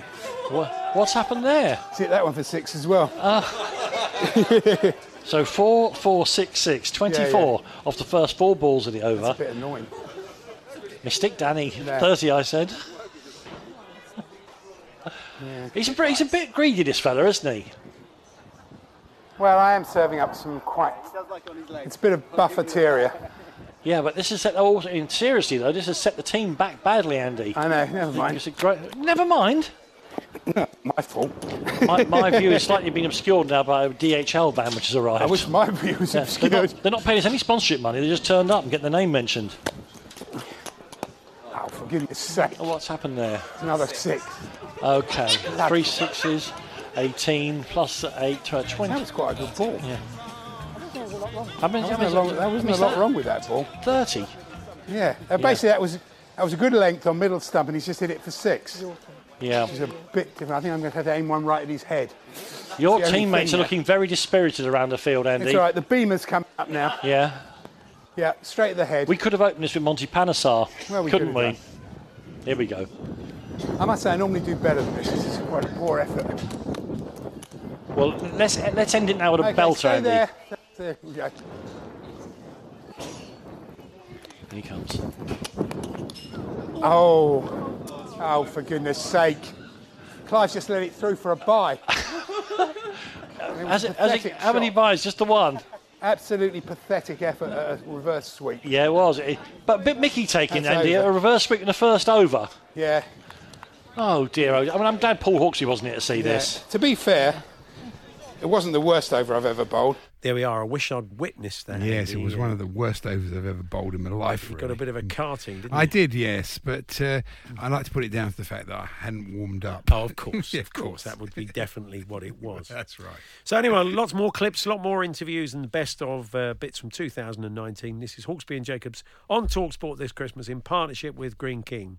Wishing you a happy holiday season and New Year from Greene King, your home of pub sports. The Hawksbee and Jacobs Daily Podcast from Talksport. One size fits all seems like a good idea for clothes until you try them on. Same goes for healthcare. That's why United Healthcare offers flexible, budget friendly coverage for medical, vision, dental, and more. Learn more at uh1.com. I'm Sandra, and I'm just the professional your small business was looking for. But you didn't hire me because you didn't use LinkedIn jobs. LinkedIn has professionals you can't find anywhere else, including those who aren't actively looking for a new job but might be open to the perfect role, like me. In a given month, over 70% of LinkedIn users don't visit other leading job sites. So if you're not looking on LinkedIn, you'll miss out on great candidates like Sandra. Start hiring professionals like a professional. Post your free job on linkedin.com/people today. Quality sleep is essential. That's why the Sleep Number Smart Bed is designed for your ever evolving sleep needs. Need a bed that's firmer or softer on either side? Helps you sleep at a comfortable temperature? Sleep Number Smart Beds let you individualize your comfort so you sleep better together. JD Power ranks Sleep Number number 1 in customer satisfaction with mattresses purchased in-store. And now, save 50% on the Sleep Number limited edition Smart Bed for a limited time. For JD Power 2023 award information, visit jdpower.com/awards. Only at a Sleep Number store or sleepnumber.com.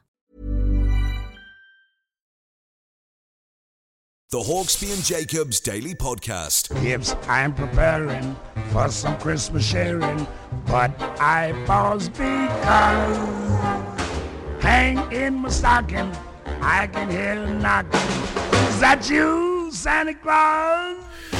The beautiful singing voice there of Nicole Holiday from the uh, Friday night show with the gang. Uh, Who would have thought The game day preview. It's interesting. She doesn't. It's got a, she, her singing voice is so lovely. different from her speaking Gravelly, voice. Yeah, it? it's Love quite it. gravelly. I wasn't Mm. expecting it, but uh, yeah, lovely track from her and the quartet. And welcome back to uh, H&J's Clips of the Year, some of our uh, favourite moments from 2019. We're with you all the way through until four. Uh, more great clips, interviews. Uh, we turn our attention to the riverbank now and look at some of our favourite clips from Nigel Botherway and occasionally Keith Arthur on the excellent Fisherman's Blues. Uh, and uh, we start with Nigel opening another show. Regular listeners will know two things about me. Well, more than two, I expect, but here's two they will know. One, I love the River Wye. I never knew that. Who'd have thought? I don't know why I love the river, but there you go. We were surprised to hear Nigel come out with this. I told you a while ago how eels are getting high on cocaine. I think I would have remembered. I don't remember that. I don't remember that, do you? I think that would have been uppermost in my mind. Although perhaps not as surprised as we were to hear him say this. It reminded me of uh, not long ago I was having a coffee with my dog in Hampton Hill. Shouldn't give dogs coffee, really. No, That's I don't. not, it's all that He caffeine's not no, good he does, for he them. likes a little espresso, Nigel. Yeah, little shot. That's fine. Put it in a little saucer. Nice. Nigel now with a thank you for a listener. Thanks to my texter from Norway, you make my morning. Sorry I haven't got time to read it out. Oh, well, fair enough. Tremendous. No time to read it, but thanks anyway. Thanks for nothing. Uh, we established down the years that all fishing terminology, of course, does sound like it's come straight out of a carry on film. And 2019 was no different. And I remember the tip I often think I ought to give our listeners, and you probably know it, and that is if you make yourself a cup of tea, put the tea bags in your butt ring. I'll give that a crack when I You get let home. them cool down, haven't you? I'd like to think so. Tepid, ideally. yeah. Uh, so, uh, what's next then? It's Nigel talking about the highlights of one of his many fishing excursions. Not to mention hot showers, nice, uh, really is nice. And uh, the other thing I like about it is you can go stalking. Oh, Nige, be careful, mate. Not Not sure you can do that in 2019. Not a great idea. Uh, Nige now um, filling us in on the sports premier competition. Um, the winner of the Fishermania Grand Final next year, as always, will net a cool £50,000. The runner up will take home £50,000. What's the point of winning then? No point in winning No point. Might as well come second. Get the cash. Here's Nigel telling us about a friend of his who's starting a new fishing related business. Well, Dave is not one for sitting still, and he's always been fascinated by bait, which has led to him launching Super Hook Bait. That's how it's pronounced, Dave tells me, although it's actually spelt F J U K A. But uh, the F silent and it's pronounced, pronounced super. Yeah, it's not how I'd spell super. is Sure it? it's Fupa. it's, a, it's a hell of a hand in uh, Scrabble, of course. But beyond that. Uh, so this is uh, Keith Arthur sitting in for Nigel, Hmm. getting Kelnered, hung out to dry by his phone guest. I'm doing sort of semaphore here. Yeah. I was up practicing semaphore before all last night. I'm flagging now. Here we are. he did get a little. He got a slight, but that gag didn't quite land, I did quite it? liked it. Yeah. But here's Nigel coming back from an ad break. Fisherman's Blues with Nigel Botherway on Talk Sport 2.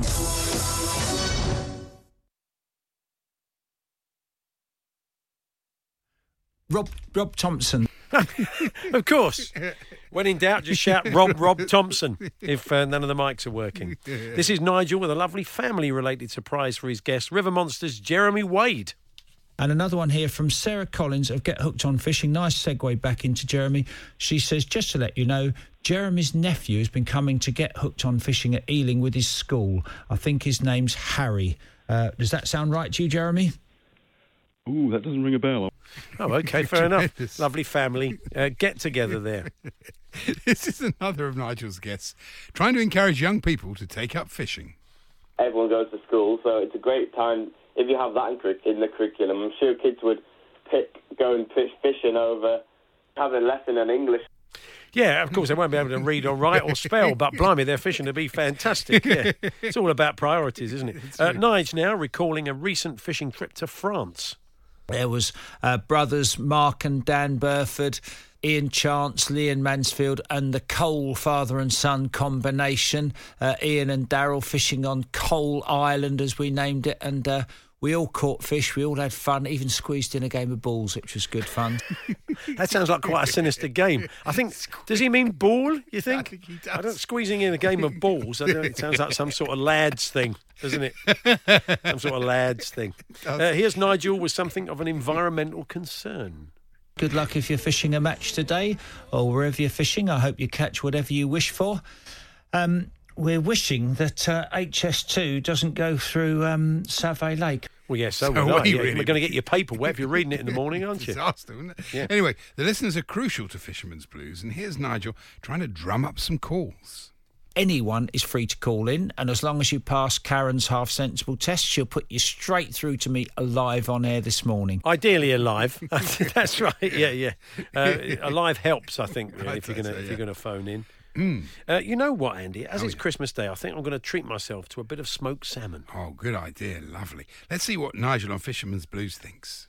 If you knew that, you know, the fish were pumped full of steroids, antibiotics, the, the flesh was dyed, they were then bleached to get all the lice off. Yeah, I might just have turkey instead, actually. Probably a better Bit of cold turkey this evening. Yeah, nice. It's not just fishing that Nigel loves, though. He's big into his rugby, too. And here he is talking about the World Cup final. But I did notice that Siya Kolisi, South Africa's first ever black captain, was born on June the 16th. And by a strange quake of fate, he was born the day before apartheid was abolished. Yeah, what a, abolished. str- what a strange quake of fur that was. Quite amazing. Did he even say quake of fur? And finally, um, Nigel brought us some movie news earlier in the year. Um, we're hoping to talk about a new film called Pond Life. Oh, yeah, and we thought, well, that certainly did remind us of something. Of course it did.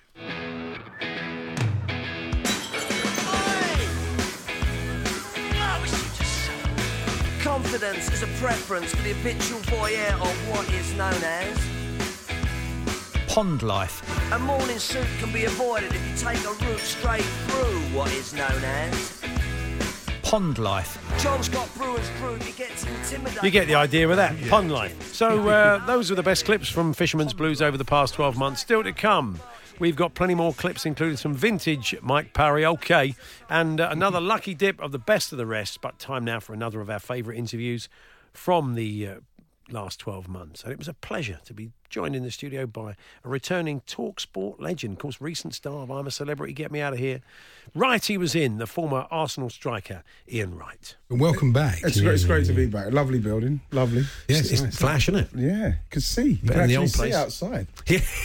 We're gradually talk sporting it though. We've, Yeah. we've managed to pull the, the, door handle's the handle fallen off off. the door. it's feeling more like the old place. The headphones don't work. Give it a year. When you speak to young players now, do you think there is that? I mean, the way you came into the game, players like you and Les, you had mm. Proper jobs. Yeah. and and then you became professional footballers and had great careers. Uh. do, do you think there's an understanding of these guys that uh, it's all laid on really from a very young age? They go through academies. They never did. It does. It never had a does seem like that, and you know, yes, and from a very young age, eights and nines, Yeah. which is ridiculous. I can't remember passing to anyone at eight and nine. you know, now we're talking about real regimented games and games that are really, you know, structured and systems and that. I just, I, I didn't know about all that, so I just wanted to play. Everybody who I played who just wanted to score. Goalkeeper, rush goalkeeper, he would come out, he would try and score. Yeah. Everybody learnt their positions. So you get older, and if you got to a level where you're good enough, then the scouts would pick you up, and then you'd go from there. But now they're getting taken so early, and all they know is football and being in an elite level of football Hmm. from the age of eight and nine, and all of a sudden you get to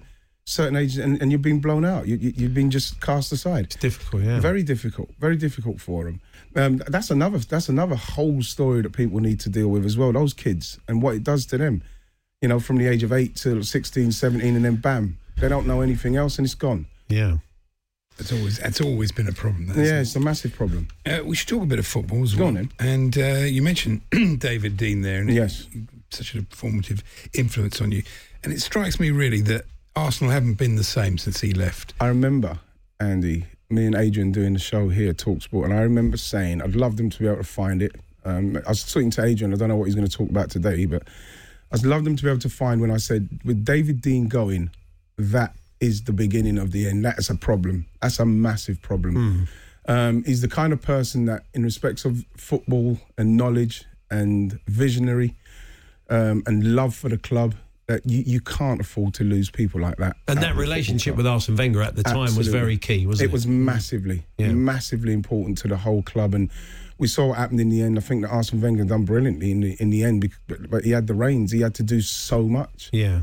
in the end, um, and he did need that help. You know, various people came in. You could see that it, it didn't quite work out, and especially when you look at the fact that people have left on freeze and all that stuff. I remember having uh, uh, arguments with Arsenal fans on on the drive time show. Yeah. trying to say to them, listen, we're gonna we're in danger here, man. We're gonna be worried. We're gonna be in, in problems like thinking about finishing fourth. Are we going to be challenging anymore? I remember saying those things, but like you, people don't want to hear it at the time, and you know we're in that situation now. And Arsenal are right now are in a position where you know, without the money to spend, without the, the, the qualifying for the Champions League, going back into the Europa, the Europa League, you know, have the players improved? Has the mentality improved? There's a lot of questions to be asked, and you know, like you say, you just have to hope that something happens. At the moment, you're just living on hope. The Ramsey thing was the weirdest one. I mean, you could really trace Arsenal's implosion at the end of the season. He got injured. Yes. So they were looking like they were going to finish third, never Mm. mind outside the top four. Yeah. And, and he- he always does, you know, you thought if he'd played in the final, he always got a Yeah. good record against Chelsea. Yeah. It, it, it's strange. And you saw how much they missed him, and then it makes the decision to let him go just I think that um, as much as you know, you, you, Arsenal have to take a massive amount of blame for that because there's a there was a stage where they must have known that he's not going to sign. So then we're talking about a sixty million pound player that okay, we'll we'll have to sell you then. Hmm. You know, not let it get to the stage where it's got to, but they they waited and waited. And at the same time, you have to look at Aaron Ramsey as well. Aaron Ramsey's getting to a situation in his career where he can run down the contract. And I think Arsenal made him the kind of offer that, yes, it was a, is a good offer, but when you consider what he's able to get and what's Yeah. been documented that he has got, there's no way that Arsenal are going to be able to match that. Now, if he knew that he was going to get that, there's no way that Aaron Ramsey was going to sign. So, You say that, but it costs like 40 million to replace him, so Yeah. you might as well give him. well, yes, but this is But it's the yeah, structure but this is, of the wages, isn't it? yeah, but at the same that- time, yeah, but Yeah. they've broken that. They They have have, broken but that. there's- The, there's the all fact is, is that you have to make a decision, and so the decisions that were being made um, by in respect of Aaron Ramsey's contract before it was starting to get to run down were being made by people who are obviously who now longer no longer there, I should say, uh, now no longer there. Um, and they've gone on to passes new and left Arsenal in a little bit of a mess. Yeah. In, in in the contracts they've given people, it's very top heavy in the in the in the, in the squad, and we can see that in the way that the guys are performing. Does it uh, does it hurt more because you got the, the, the neighbours have got a bit noisier? You think? I think the na- yeah, the, yeah. Without, to be honest, with by producing um, players and obviously buying very, very well um, when they did buy. You know, whatever. I remember people were yeah, not- not- not so long ago going going on about Sissoko. He's turned into a mainstay. Yeah. Um, you look at people like Trippier, what he came for. You know, Dele Alli. We can we can go on. Harry Mm. Kane for nothing, and and when you look at Eric, like Christian Eriksen, how much is he going to go for? Eleven point five million he cost. And you're looking at the way they've built that team without spending too much, and they've gone into the stadium, got to the Champions League final, have been in the top four for the last four years. That's progress. Whatever you want to say about it, and it, and it doesn't hurt me to say it because like you have to say that. Whether people think about Daniel Levy and what's going on with um, Mr. Lewis a- a- ahead of him, something's going right now. They're doing something right, but now they're going to have to. They're going to have to do something. They're going to have to spend some money because Yeah. they've got a taste now. The boys It's lovely to hear you say nice things about Tottenham, though, right? can't It's help it. Yeah, but the thing about it is, um, is Paul, is that I'll, I'll probably get hammered. Yeah. And the fact is, is that you you've got to give credit where it's due. yeah. You know they've done that. You know they could have. They nearly won the, the Champions League. I'll, be spending a penny in like two and a half years and Yeah. getting a stadium. What Will you, will you tell Adrian that? Well, you know, Adrian knows. Adrian knows he's a troublemaker. You're, the the, Yes. was the last pot we Yeah. won, and you were part of that. I loved it. so. Do you have you kept your medal? Yeah, it was. A, it was kind of like it was a see-through one. It's, it's Oh, massive. okay. It's, it's the size of that thing there. look. Really? Yeah, love it. Yeah. Um, the thing about it is, is that whatever people say, you know, what I mean, of course, you're not going to put the the tournoi in the same category as as the, the Euros or the World Cup. Of course, you're not. But we played against France, um, Brazil, um, in in that as well. You know, what I mean, it was you know, Italy. Yeah. You know, it, was it was a really good competition at that time. What Glenn Hoddle was trying to do was get us acclimatized to be in a situation where you're in the latter stages of somewhere with top teams and you're getting your mind right. And this is what um, this is why I believe that it's been a good competition. People gone really over the top with the way we got we lost to Holland. We- and you know, of course, there were mistakes made, and it wasn't great. It wasn't a great um, it wasn't a great performance, but. They seem to forget that with everything that's happened with the World Cup, the fact that we got to the the, the semi-finals of the the Nations Cup, beating Croatia, absolutely battered Spain. You know, everybody, even when we beat Spain, Yeah. people were saying things like, "Yeah, well, it's not it's real Spain in a competition." So you're never going to get credit. The English boys never going to get credit for beating teams. Like I think that the progression they've made since he's come in October 26, 2016, once he signed his permanent contract, we've got better, hmm. and we are getting better. And I think that when you look at the penalties, what we took, they were fantastic. They were emphatic. Yeah, yeah, The yeah. way we took them, everybody looked confident. And you know, it's yes, we've practiced them before, but now there's been a mental shift, a mentality shift hmm. in the dressing room. You could see it. The boys can't wait to to link up. You can't, they, you, you see them on social media. They're all mates. They're all together, and that's what you need going forward. We're still a work in progress as an as a national team in what Gareth's trying to do, and he's doing it brilliantly. Yeah, yeah. I was interested to hear you say you're going to have a social media break. When you were playing, would you have welcomed this with this sort of contact with the fans? I mean, some No. players see. I can't see it's No, beneficial. it's, it's not. Um, it, you're not. I don't believe. You know. I remember Stormzy. I saw Stormzy say something about it. You're not meant to have this much interaction with people. You're not. It's not meant to be. Hmm. It's not meant to happen. You're not meant to get that much of information and Yeah. all that sort of stuff. You're not meant to look on something and see how much someone hates you or how much someone likes you. Yeah. Those. It's not right. It's not. It's not right for you as a No. so the It's thing not is healthy, is it? it's it? not No. healthy it's not No. healthy at all and you know when you look at like from, you need it for everything that's going on you get great information off of it and that but in the main with, with the instagram with the twitter with everything what's going on you do need to to to have a break from it you do need to do that because while the season's going on yes you need it because things are happening you're seeing what's going on but like other than that you know what i mean it's something that like, I, I ain't got no problem parking it up none at all You've stepped back. You used, hmm. you were on Twitter quite a lot, but you've kind of stepped back from it a little bit generally. because there's no, you? there's you can't win. It's, it's Twitter for me now. It's it's a pointless exercise in respect of trying to have a decent conversation with anyone because what happens is after a while the avalanche of abuse that comes in when you're trying, like for instance, uh, if we if we said you know. Dele and Harry, De- Dele Alli and, and Harry Kane, you know, they've just been tired. You know what I mean? Had a hard season. You know what I mean? And they've, you know, injuries and everything. And I guarantee you put that up there, and you just look at the, the, the rubbish that comes back. Yeah, yeah, yeah. You know, and you're just trying. You, you were just trying to engage. You try to engage, and it's, it's it's impossible to do that literally now on Twitter. Impossible. Yeah, it's a great show. It's a great forum. yeah. It's an unbelievable forum. You, you're talking about a youngster, a kid. I- If he's on there, if you know, if obviously he's, if he's been supervised, he can message Ronaldo. He can message Messi, and you know, yeah, you might get an answer, but you can hmm. reach. Yeah, sure. You can reach the, the, the, the pinnacle of, of football, and that is what that medium does. But people choose to use it in such a, an, an abhorrent way. It's, it's, it's Yeah. really quite sad. So there we are. Always good to see Yeah, I love Righty. He's a Top great man. bloke, yeah. So, uh, lots more to come, more interviews, uh, lots of excellent clips. This is Hawksbee and Jacobs on Talksport in partnership with Greene King. For atmosphere you can't get at home, head to your local Greene King to watch all the darts action this December. They're your home of pub sport. The Hawksbee and Jacobs Daily Podcast.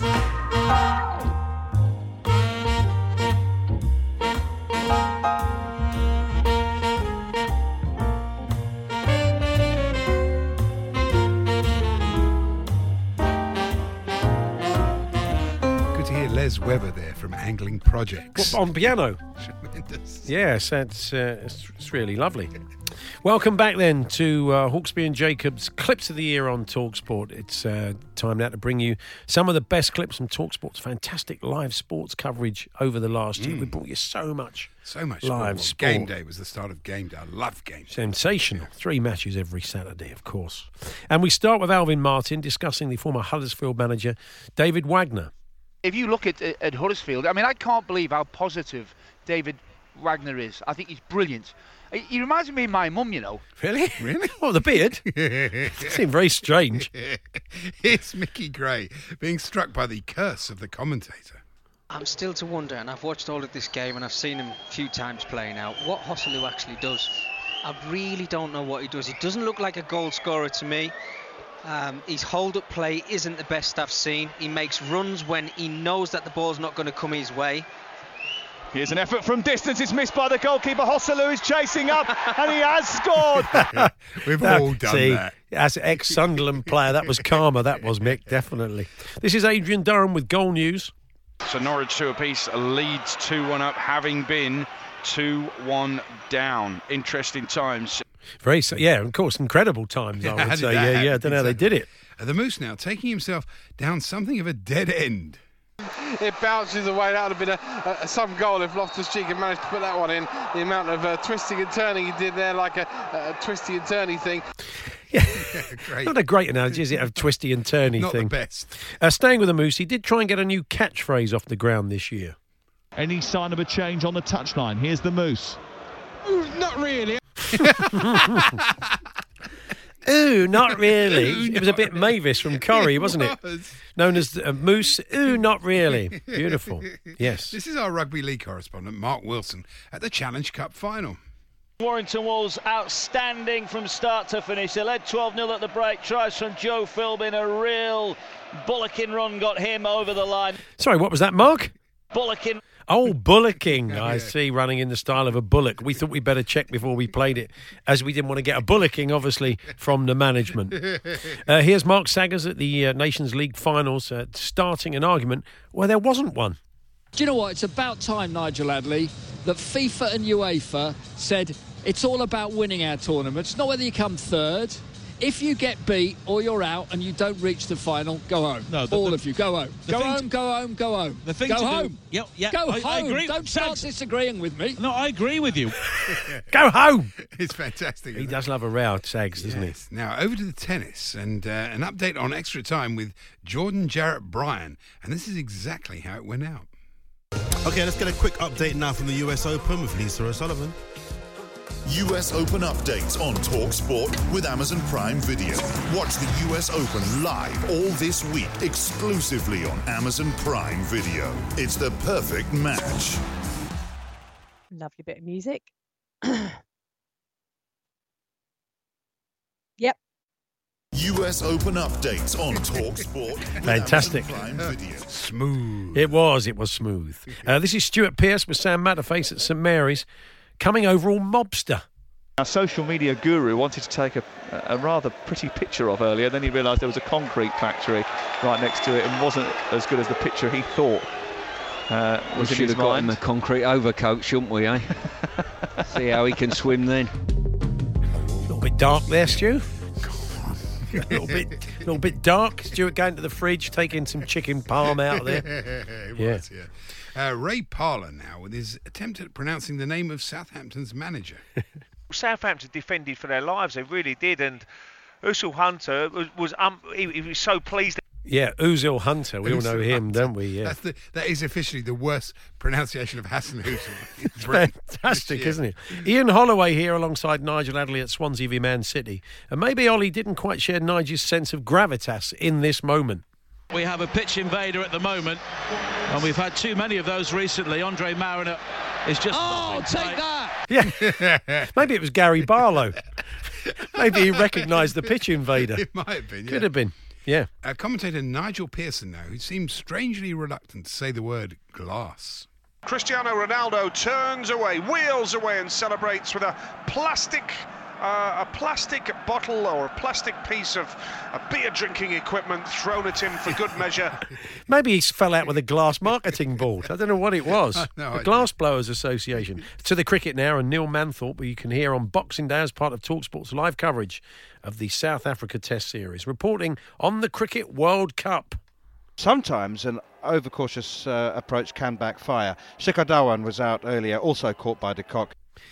Yeah, now we don't think we knew he knew what he'd said then, uh, old uh, manners, but he definitely did this time. They've got to keep up with the run rate. They've got to score to run a ball throughout the innings, I think, and then just a little bit of acceleration rather than a big explosion at the back end. So it's uh, that, that, Ooh, not really. You can't beat a big explosion at the back end. It was fantastic. And this is a strange moment with Sam Matterface in a game between Southampton and Manchester United. Rashford got past Bednarek, put it through his legs, got to the edge of the penalty area, ran into Vestergaard. Mike Dean got smacked by the ball and has lost some of his equipment, and it's ricocheted into the arms of Angus Gunn, who sent it upfield. Angus Gunn is holding Mike Dean's equipment and he sent it upfield. That's I'd love to see. What a great, that's a brilliant bit of commentary because I'm seeing something very different from what happened. Yeah. Here's Motty commentating on Arsenal against Wolves last month. Yeah, well, there's going to be a substitution now, isn't there? Uh, looks as though Ruben Viagra is the obvious choice because he is a left. Uh, well, he is a fullback, really. He certainly is, old Yeah, Ruben Viagra. Always stiffens up the back four. He certainly does. He certainly does. And uh, they blew away kit. And finally, it's Mark Saggers and Ray Houghton at White Hart Lane. And Sags was getting annoyed with the half-time stragglers. The bars and the uh, cafeterias and the pub there is in it, everything is magnificent. Yeah, the only thing is, it's a Get bit back. Like, it's a bit like Wembley. They don't get out, do they? Get back to the seats. yeah. Come and watch this. We're about to start. Listen to it with us. Here are your eyes. Sam Matterface and Ray Houghton. Well, there we are. And Andy, that did remind us of something, did, not it? Jojo left his home in Tucson, Arizona, for some California grass. Get back. Get back. So there we are, an angry Mark Saggers there. Did you like that one, Moose? Not really. Ooh. What a great catchphrase. I'm surprised it didn't take off. So, those are some of the best clips from our live sports coverage over the past uh, 12 months. Stay tuned for lots more fantastic live sport here on Talksport and Talksport 2. Still to come, some brilliant Mike Parry clips, amongst others. But first, here's another of our favourite interviews from 2019. And the brilliant comedian Ross Noble joined us in the studio. And we covered everything from windmills to Mel Brooks. You better not. Okay, yeah, we just decided. Ross has got a doozy of a story, and he's now worked it through in his head and has thought probably can't tell that No, on I air. might, I might be able to. Okay, well, yeah, I'll no, I leave think, that yes. with you. No, I will. I will. Brilliant. We, we can talk about that. Yeah. Well, after we talked about you, talk, Ross Noble uh, has joined us in the studio. It's been a long time, Ross. Lovely to see you. It's nice to be back. You Mm. seem to be on the bridge of some kind of um, starship. it's like uh, We've- yeah, we've had a lick of paint. Yeah, like back, back in the old days, I used to. Uh, I'd come in to see you. Yeah. And you were in some sort. I mean, it was barely a cupboard. Well, I mean, we had a Yorkshire Terrier killing the rats, didn't we? Yeah, It was. It was a like- very small I mean, studio. I It mean, was, You've got. Uh, I don't even think you had uh, full double glazing at No, the no, last you- place. we didn't have many windows. Now you've got you've got double glazing at an angle, so it doesn't reflect. Yeah. And then you've got the actual window of the building outside of the studio. and with a fantastic view across big- uh, uh, London, yeah. Isn't that the building over there? Uh, that the one? Uh, the, they, they call that the The um, walkie-talkie. the walkie-talkie. Hmm. Isn't that the one that was reflecting the sun's rays and setting fire to cars? I think Yes, it was. They've changed it like a sort of giant thing you used to do as a kid with a magnifying Yeah. glass during the summer holidays. People were parking their cars Yeah. and having to on a hot day they had to sprint. If you look cl- closely, though, you can see the monument, which used to be this massive thing. It was one of the biggest, it's yeah. dwarfed Oh, completely. yeah, It wasn't yeah, about 1667 though. It was the biggest, uh, Oh, the tallest true. building in London. And, and, a and- while. and wasn't there a law? well, there was a law for a while that you weren't. Nothing was allowed to be bigger than St Paul's. That's right. That was yeah. electricity. Yeah. And then How's that, that may have gone out for the window. Yeah, Yeah, yeah, just yeah. a bit, yeah. But, So- ju- but clearly, when they designed that thing there, and they just they put it there, they obviously didn't factor in the fact that London would ever be sunny. And then it was it was probably up there for like a year, and then eventually, cars are bursting into They flames. noticed. Right, something from a Marvel Ah, comic. Yeah, we never Yeah. thought we might have one sunny day at some time. I like the owl. Have you seen that one that looks like a big owl? That's No, over, I've not. Over that, it's got like uh, it's got turbines in the Wow. um, yeah over there. Is it doesn't- meant to look like a big owl, does it look like a big owl to you? I, th- I think it might Not Big be, Al that does our breakfast No, show. not Big Could be a Al- strange not Big building Al in that would be. Brazil. I mean, would that would be awesome, wouldn't it? Yeah. If the uh, initial design meeting, he walked in, just like, what are your concepts? No drawings. Big owl. it's a big owl. It's in London. Smaller buildings that look like pellets. He's regurgitated. it's the future. there's- uh, am I right in thinking? I, I heard this. This might be a rumor, but there's a windmill on top of this building. Is that right? Apparently, there's Really? a. I mean, like one for energy. They're not. They're not. They're not grinding flour. which, which, that would- Fantastic. Wouldn't that be amazing? Well, the bread all- is very good in the canteen. Yeah, That would that's it explain It always tastes very fresh. Downstairs, it's all super high tech, but there's a d- you open it the door and it's a Lowry painting Oh. just up on the top. Of, all right, son, come up here. bring bring the grain, bring, bring the grain, and I'll uh, I'll get Well, ask some me later what it's like up there in the old windmill.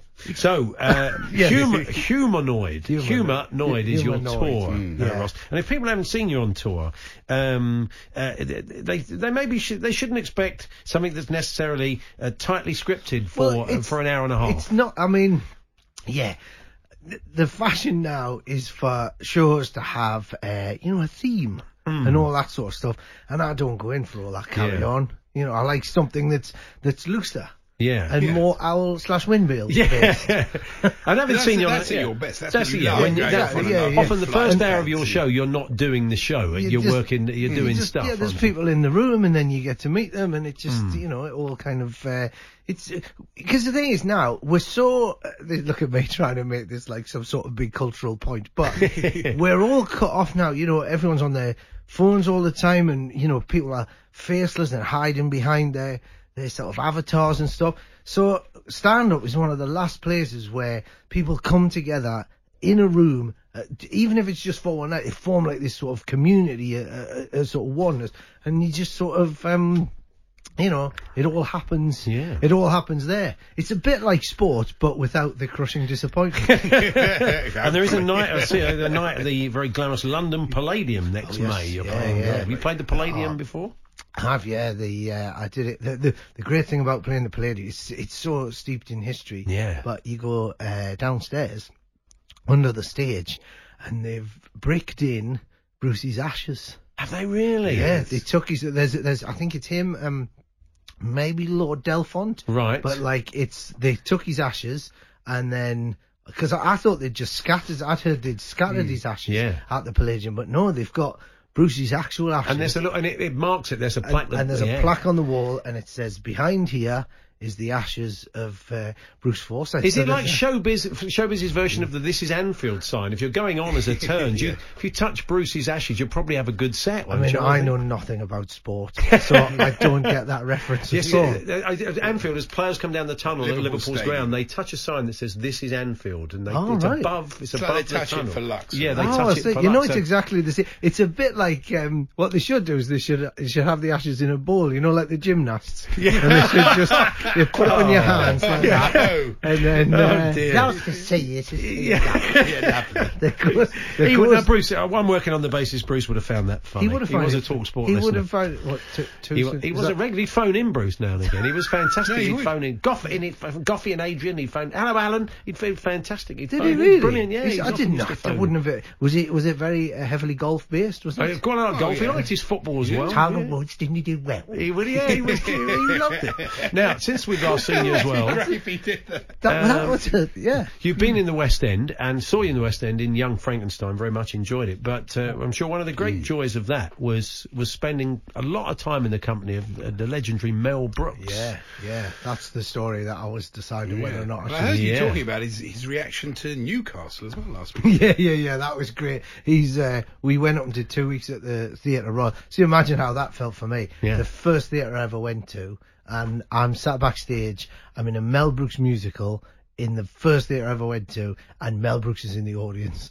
I mean, it was just, I mean, talk about pressure. Yeah. I was like, true. can I, can I nip down and get some ashes? for love, it was, uh, yeah, so he, uh, but yeah, up in, up in Newcastle, it was hilarious because, you know, he's, uh, what's he now? He's 94 now, 93. Is he and really? He, yeah, he really is. And he's- And he's got the, and he's like that all the time. Okay, here we go. and you just go like, you know, like, obviously, because it's a musical. Doing an Al Pacino impression, Yeah. How dare you? That's what he sounds like. That is a perfect Mel Brooks. Yeah, yeah. And you know the show is full of uh, you know it's full of like uh, very uh, young um, uh, professional dancers. Yeah. And he had more energy than everyone put together. you know? But yeah, we're up in Newcastle there, and he was just um, he just kept coming up to me, and he goes, "I love these people. I love these people, but I haven't got a clue. What are they saying? What are these people saying?"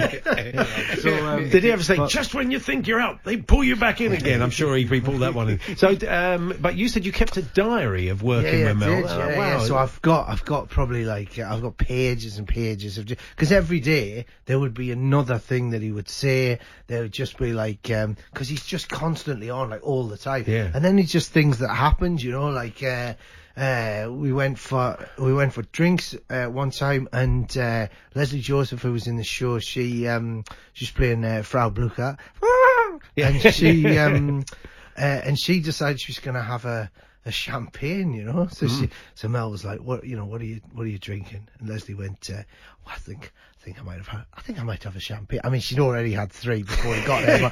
But she went, uh, I might, uh, I might have a, a champagne, and just out straight away. And this is like fancy, uh, a fancy hotel, and he just grabs his chest like that, and he goes, "Champagne, you're killing me, you're killing me." and she just went, "Oh no, no, if it's, I- I'll just, you know what, I'll just have, uh, I'll just have a, a, a normal wine." And Yeah, he goes, Prosecco. and he went, "I'm only joking. the one thing I got is money." Yeah, brilliant. And we said, said one of the, the one of the great greatest things. Well, I mean, he'd done many great things, you know, uh, thousand year old man and, and lots of other stuff besides. But the one show appearance has become quite legendary as well, Ross, Yeah, isn't it? When he was on on the one show and he said, "This show is nuts," and he, he basically said what we'd all said for years. Yeah, and uh, I mean, well, the, so the story is, and I, will- I there's not time to tell you the full the full story, but There's more to that. There's, there's it more was- than that appearance. It was insane. It was so it's basically so it was me, Lesley Joseph.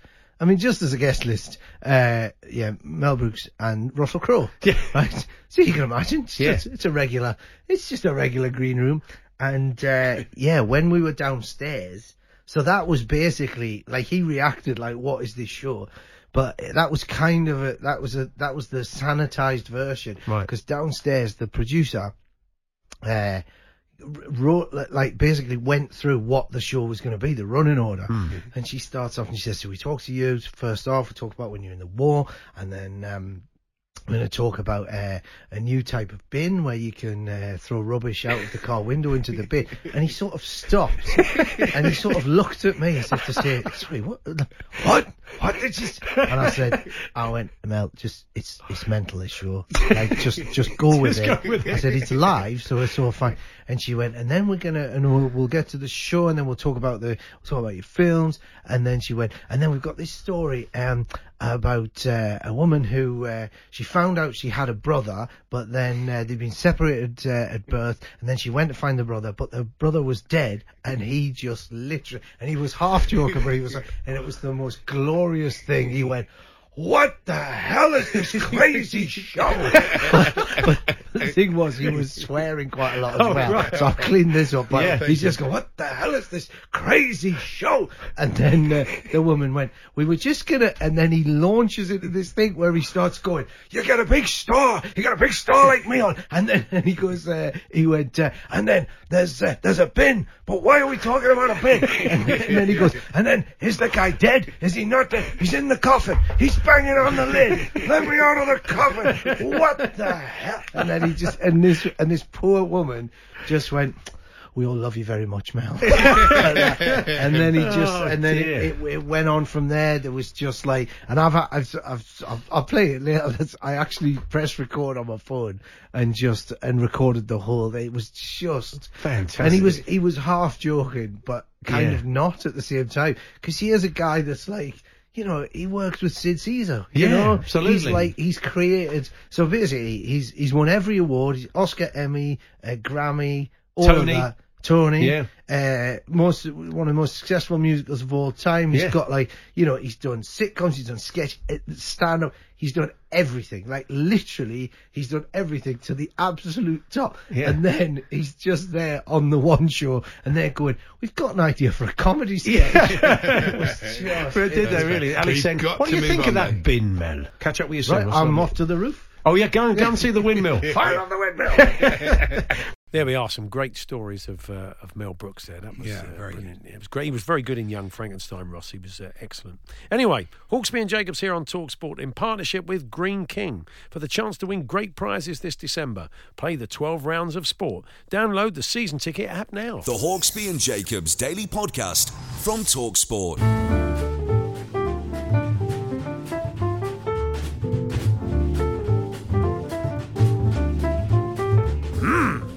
Yeah. So you need to be listening to the first hour for that to make any sense. That actually was uh, Oscar Peterson. And his cousin Kevin on drums. Really? Is, is that right? KP as he's known. Yeah, that's right. What about that? Yes, good afternoon. It is Hawksbee and Jacobs. Very Merry Christmas to you and yours, as my old granddad used to say. Yes, absolutely. And um, welcome back. We're giving you the best clips of 2019, some of our favourite uh, interviews. You've got another hour of us. And uh, we hope you enjoy uh, some of these great old clips and uh, our chats with the stars. But it's time to turn our attention to a Talksport legend now, and it's the best clips from his year of shows on the warm up with Alan Brazil and with Danny Kelly. It is, of course, the one and only, the unforgettable, the incomparable, the completely mad Mike Parry. And uh, we start with Mike and Danny Kelly on the warm up talking music. And of course, you watched it every week. That was the only place you could see live bands and live music. So we knew all the words of every every group that was number one for more than one week. Could you sing along to this? No. so when you say every song, but not that one. Yes. Of course, uh, though, being Mr. Parry, he felt duty bound to give it a go. I know the chorus. Yeah. Don't you want me, baby? Well, we'll get to that. I'll join in the chorus there. And I know the first words as well when I saw you there on the Saturday night. You were night. working as a waitress in a cocktail bar. Oh, you were working as a waitress in a cocktail bar. When I saw you there on a Saturday night, don't you want me, baby? no Saturday night involved. There's no Saturday night. Absolutely murdered. Not at all. Brilliant.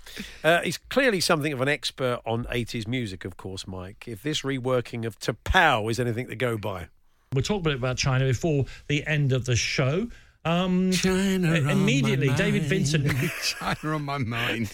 is it George on your mind or is it China in your hand? I've got absolutely no No idea. idea. Yeah. This is Mike telling us about his close connections to the Everton hierarchy. I knew the last two chief executives very well, um, Robert and, um, and and the people before him. Yeah, that's very right. close friends, Robert and the people before him, of course. Very close friends. Uh, here's Porky talking Arsenal. They didn't, and I mean the club collectively, and Unai in particular. Sh- they didn't address the um, the the Mesel Ozit issue when they should have done. Mesel Ozit. What a fine band they are, the Mezzalozzi issue. They're very, Sure they're they very one good. of our jazz. Yeah. Now we heard this on the Christmas Eve special yesterday, but let's take you back to this all-time classic uh, from Mike with Andy Townsend that we wheel out every Christmas. I enjoy a packet of peanuts with a, a pint of shandy. I know where you're now, coming now, from. Now, I want to know what the peanuts are first. So people think I'm mad. I go into the pub and say, "Hi, how you doing? What can I get you, sir?" I said, "Well, first of all, what sort of peanuts do you sell?" What kind of what do you sell, Mike? Well, we discovered earlier in this year that at least a decade on from that clip uh, going out, he still can't say peanuts. He can't say peanuts. Tell them peanuts don't grow on trees. Hashtag plank. Paul and Mitchum. I know very well that peanuts do not grow on trees. Peanuts, Mike, for goodness sake. It's most unfortunate, isn't it? Here's the latest in our uh, series Mike Parry on art. I mean, he's so successful now. He's my favourite, greatest living artist. John Constable is my favourite living dead artist. My favourite living dead artist. How does that work? I've got no idea. Here's another entry for the series. Most of them didn't come to greatness until after they died, and their paintings were. I mean, I think uh, who's the bloke who cut his ear off? That was Van uh, Gogh. Van Gogh. I think Van Gogh only sold one painting during the whole of his life. Yeah. And and paintings by Van Gogh now is it irises? Was that his? No, no, sunflowers. Sunflowers. That's Yeah. the one. It was something like that. Yeah. Who's a bloke who cut his ear off? He gets straight to the root of it, doesn't he? One of those famous paintings Yeah. of all of art. It's. Uh, it's not just the art world that Mr. Parry is clued up on, of course. He's something of a culinary expert, too. I would never eat rhubarb unless it was a like you know uh, like what's the stuff they put on top of rhubarb crumble crumble. It's, it's the great unintentional comic timing of the man, really. Or maybe it is intentional and, and uh, the joke's on us. I don't well, quite it may know. well be. Don't worry, though. I'm sure he'll be much better in his home territory of football. Here he is talking Manchester United. Uh, can they keep up the momentum? Yes, they can. Is Ole um, Golly Sunshar the um, the right man for the job? Ollie Golly Sunshar? He's definitely not the right man for don't the think job. he is. then Mike, uh, again, now talking James Bond. You know, they love to see Craig Daniels sitting there because he is 007. Craig Daniels? Good old Craig Daniels. I preferred Connery Sean. He was very good, Connery Sean. Right, where are we now? It's Mike with Oh, a yeah. classic football quote. And then they won the cup. Then they won the um, then they won the Champions League. That famous quote from Alex Ferguson: "Football, eh? Bloody hell." Isn't it? Where's that come from? Well, is he is from Welsh? Wales. Is he Welsh? Sir Alex Ferguson? Yeah, Mike is. He's, he's Welsh. now, Mr. Parry, describing his childhood ambitions. I thought I want to a I want to start earning a living. B I want to do something productive. And B I was smarter than the average bear. Not really. Whatever happened to C? Fantastic, isn't it? Dear me. This is Mike uh, talking about his preferred choice of accommodation. a surge in people living in bungalows in this country. I couldn't live in a bungalow if it was the last place to live. I'd rather live in a tent. How can people live in bungalows? How can you not go upstairs to bed? Well, you'd have a, that's a hell a tent you've got, Mike. You spent a, quite a lot of money on your tent with an upstairs. tent. Fantastic little canvas staircase. Porky with Danny Kelly now, discussing a literary classic. Wasn't Whitby where Dracula landed? Whitby was where Dracula Ah. landed. Uh, bro, um, uh, what's his name? Uh, Stan Broker. Oh yeah, good old Stan Broker wrote Dracula, didn't he? Stan, yeah, yeah. I think he had a bookmakers, a bookmakers in Morecambe, didn't he? Good old Stan Broker. I now know what you're thinking. How did Mr. Parry uh, commemorate St Patrick's Day earlier in the year? Well, how do you think? The summer's gone and all the flowers dying. Tis you, tis you, you. Mu- sorry, you must go and I must buy. She but must- come ye back when summer's in the meadow. I won't sing the whole thing. Yeah, good shame. job. Oh, Danny Kelly, a proud Irishman, having to sit there and listen to that be destroyed. I do like them together, though. Yeah. And we finish with one of our favourite clips of the year. It's a long clip, but please stick with it. And again, the brilliant comic, unintentional comic timing of Mike Parry is very much at the uh, fore. The payoff is very much worth it. It's Danny Kelly on the warm up, regretting asking Mike the question How do you get from Bournemouth to Goodison Park? What happens is you come out of Bournemouth, you go along the Westway, you then head down the uh, the A27, and then you you see the um, the sign which says M3. So you go left onto the M3. You're now uh, on the M3 heading up towards the M25. However, being smarter than the average bear, you only go as far as the A34, and you come off the A34, and then you're heading towards the Midlands. Now the A34, if you stay on it, will take you all the way to Salford in Greater Manchester, which isn't any good if you're going to Goodison Park, obviously, but it goes right to the northwest of England. Okay. However, again, smarter than the average bear, you then get onto the M40 and then the M42 to go around Birmingham, onto the M6, okay? And by the way, again, if you're smart, you can pay five or six quid on the toll, Toll road, yeah. the toll road, and and get through it much much quicker than the ordinary M6. It brings you out just shy of Junction Eight. Which is the A5. You go off left on the A5 and you go along that road there under Iron Bridge, which was built by Thomas Telford and all that. Then you turn right up the A41 and you're heading to Chester. You then go along that carriageway, you pick up the M53, you go shooting down the Wirral, you go through the Kingsway Tunnel. You then come up uh, on the other side, obviously on Merseyside. You uh, you go into uh, Everton Valley and onto the maybe the car park at Stanley Park. You are then a 100 yard walk away from Goodison Park. Easy. How often does this go wrong with roadworks and things, this journey for you? I never do it now. If I go to Goodison now, I do the train. yeah. Oh, or you could dear. use a sat nav. I was thinking. Oh, right that's fantastic. So there we are. The best from Mike Parry over the last 12 months. Still to come, we'll have some more clips from the Lucky Dip selection and the weekend sports breakfast, Tony Cascarino. But first, here's another uh, of our um, favourite interviews from 2019. And we were lucky enough to have one of England's all time greats, Spurs and Leicester City and Barcelona and Everton legend. It was Gary Lineker who joined us in the studio. Good to see you, Gary. And like, likewise. Yeah. likewise. It's good to be here. Um, yeah, as I say, a book of a podcast is is is an odd route, isn't it? Really, It's- it proves how much a new is- avenue, you see. You've got to invent things.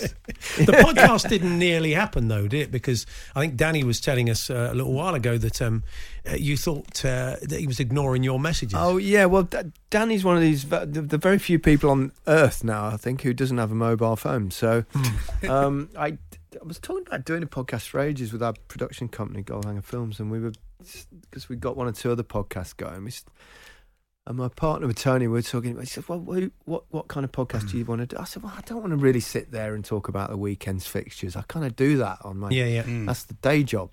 So, I s and he said, "Well." What would you do? I said, I don't know, maybe like a fun football broadcaster thing. And he went like, who? I went, I know someone like Danny Baker. So he Hmm. went, that's a great idea. And I didn't really know Danny. I met him a couple of times. Um, but we followed each other on Twitter. So I kind of thought, oh, I'll direct message him. And he, but he didn't, he didn't reply for about five, six Yeah. days. And I thought, oh, all right then. I'll t-. And then I did another one saying, I'll take that as a no then. And then he came back. Then he went, "Oh, I'm sorry, I've been away." And he says, "I don't have a mobile phone. I only can do it from a computer at home." And this, Stuff. So I said, well, let's meet up. And we met up and said, well, you know, sounds like a good idea. Let's have a bit of fun. We said, well, what? Sh- how should we plan it? He went, well, we won't plan it. We'll just talk. And, Yeah. and that's That's kind of what we style, do. That's his style, and hmm. it's. And I was kind of a little bit worried that I wouldn't think of enough kind of stories to tell because that's the kind of what we wanted to hmm. do, anecdotal stuff.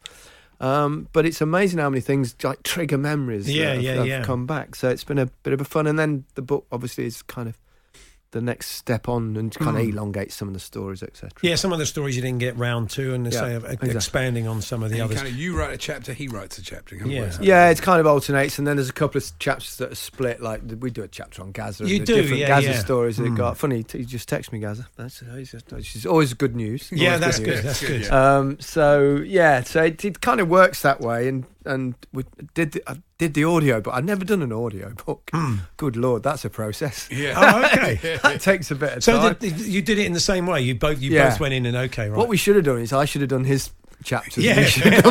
Really confuse people. it's interesting because you like you're coming out from apart from the, the times when you kind of overlap with Gazza and things Yeah. like that. It comes at it from different angles, but it works Yeah. for that reason. I think, Yeah, I think it's the same reason that, that the podcast has, has Yeah. worked. I did, you didn't know it would, but you know, I come at football from kind of a, the professional who's been in it and broadcast it Mm. all his life, and Danny comes from it as a as a broadcaster and primarily as a fan Yeah. who who who loves the game. And so the stories are different and different perspectives, and it's it's a combination that we weren't sure would Yeah. would, would would please everybody, but it, mm. it really does. He's seem got to be- incredibly strong opinions. He hates VAR, doesn't he? For example. Oh yeah, I Yeah. mean, lots of opinions I totally disagree with. Danny, he comes mm. like left, you know, he'll have a view on everything, and, and and particularly about football, and a lot of them I genuinely disagree, which I think is also a good thing because Yeah, it's all yeah, a bit yeah. boring, isn't it, in life if we all agree on everything? but no one agrees on anything these days. No. Anyway, Yeah. all sorts of aspects of life. But no, it's, um, and Danny's funny, and he's got amusing. He's Yeah. got an incredible memory um, for for various stories.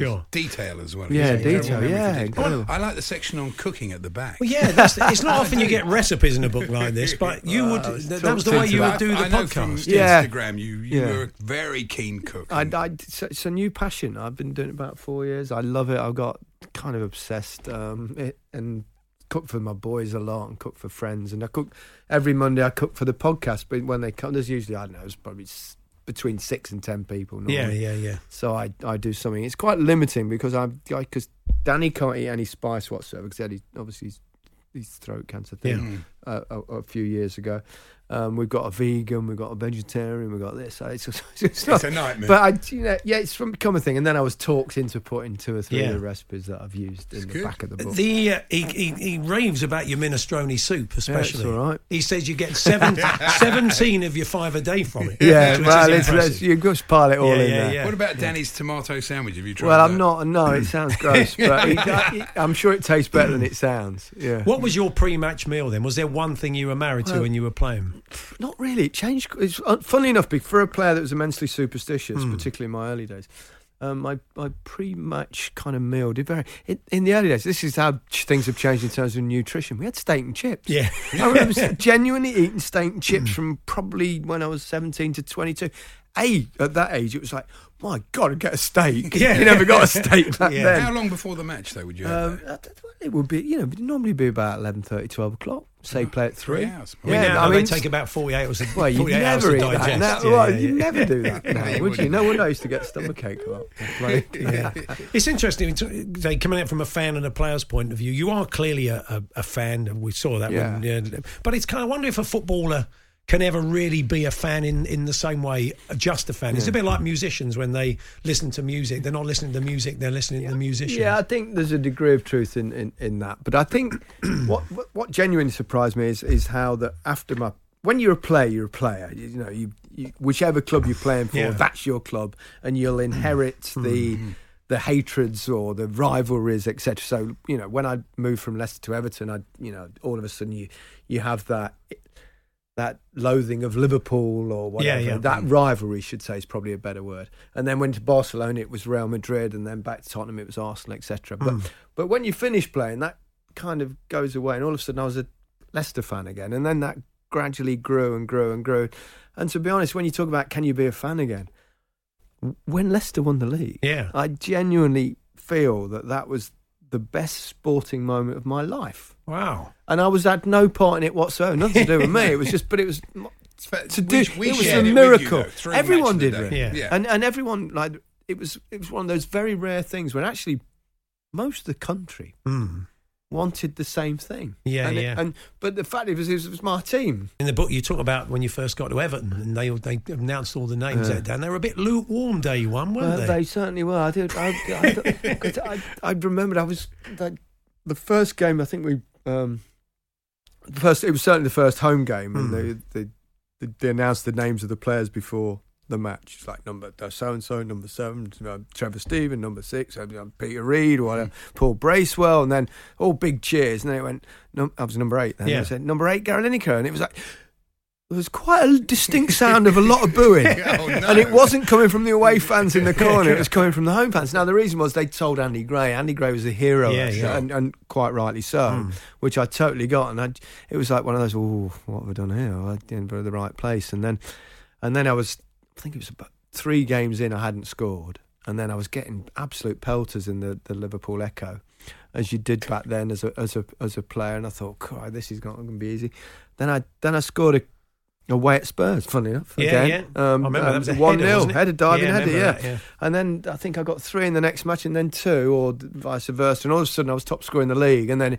Gradually, the criticism kind of dissipated, Hmm. and actually, by I think by Christmas, when they read out at number eight, Gary Lineker, it was way. Hey. it was all right. All, won 'em all's well that ends Yeah. well. You won them over. Um, you, now you write yeah. about your broadcast career in the book, and uh, it was an interesting transition from the game to broadcasting for you because it wasn't easy at first, was it? Oh no, I, I said this before, but I think I was born to be in the box, not on the box. Um, so football came kind of naturally. Hmm. Um, but um, television, particularly, and, and radio, when I first started doing it, was it was it was hard. It took you, you know, there was so many times. I used to. Uh, uh, Bob Wilson left Right TV, and I I wanted to present. That was my goal because I thought if I could crack presenting in football, there might be a little niche there because no other, you know, playing right at the top in football has, has done that. You know, Bob Wilson obviously was a, was a goalkeeper and, and and showed that was the case.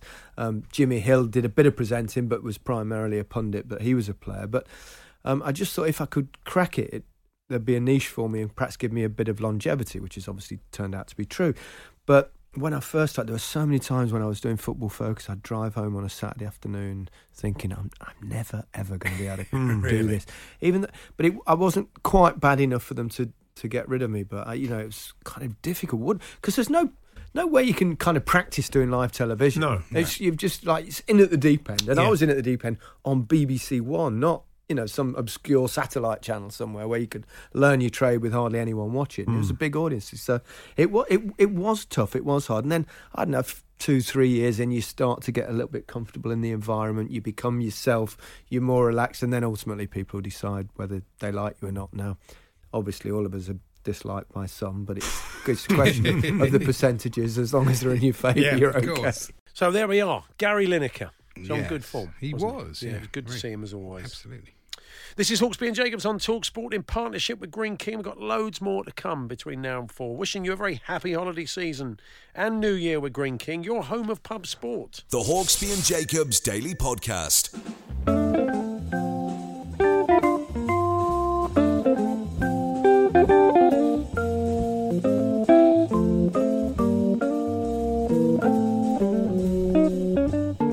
Travel presenter Anne Bond there. Really on organ. Yeah, That's tremendous. lovely, isn't it? good, isn't She's Very, very good. Yeah, top player.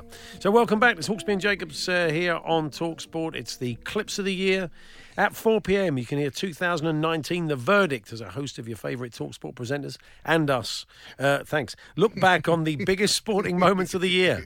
But before that, let's have the best clips of the year from the weekend sports breakfast. Tony Cascarino and Georgie Bingham. We always uh, really enjoy the show. And we start with Cass alongside Georgie on the uh, sports breakfast with a music quiz. Andy Carroll's back on the music. I mean, not not a clue.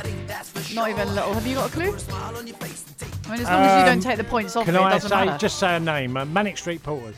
The Manic Street Porters, yeah. Yeah, Janet Street Preacher would have got that one. I think she would have done, definitely, yeah.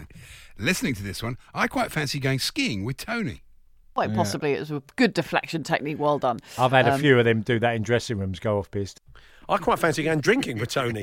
Never mind skiing. Uh, this is Cass sitting in on the sports bar with Andy Goldstein, uh, and they took a call. This is gold. How many chickens do you think it would take to kill an elephant? It's something I've always wanted to know. Great question. Great How many question. chickens? What? would it take to kill an elephant? Kill an elephant. I mean, an elephant's pretty big. I don't think they Big could. I don't think they could. Chicken. Like even if there's like a thousand, Yeah. surely they wouldn't be able to No. Penetrate an elephant's skin. I don't know. No, I don't How think. many? No. Look, Cass looks so confused here. Well, I, well, Go on. I don't understand the question. How many chickens would it take to kill an elephant? What- Why does it, why does chickens have to kill an elephant? No, he's just putting a scenario forward. Just, just well, just driven past the zoo, and I'm thinking, Yeah, are they armed, Chris? Who's supplying guns to these chickens? They're fully tooled up, Yeah, you heard. don't just need one gun, wouldn't you? You would think, but maybe a bigger. And also, why did why did the chicken kill the elephant? Feels like a start of a gag. I can understand why Cass was a bit confused. Here's uh, Tony inventing a new word.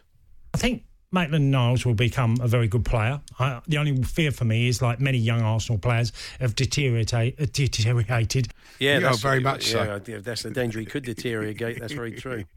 Tony didn't just invent a new word this year, he invented an entirely new phrase.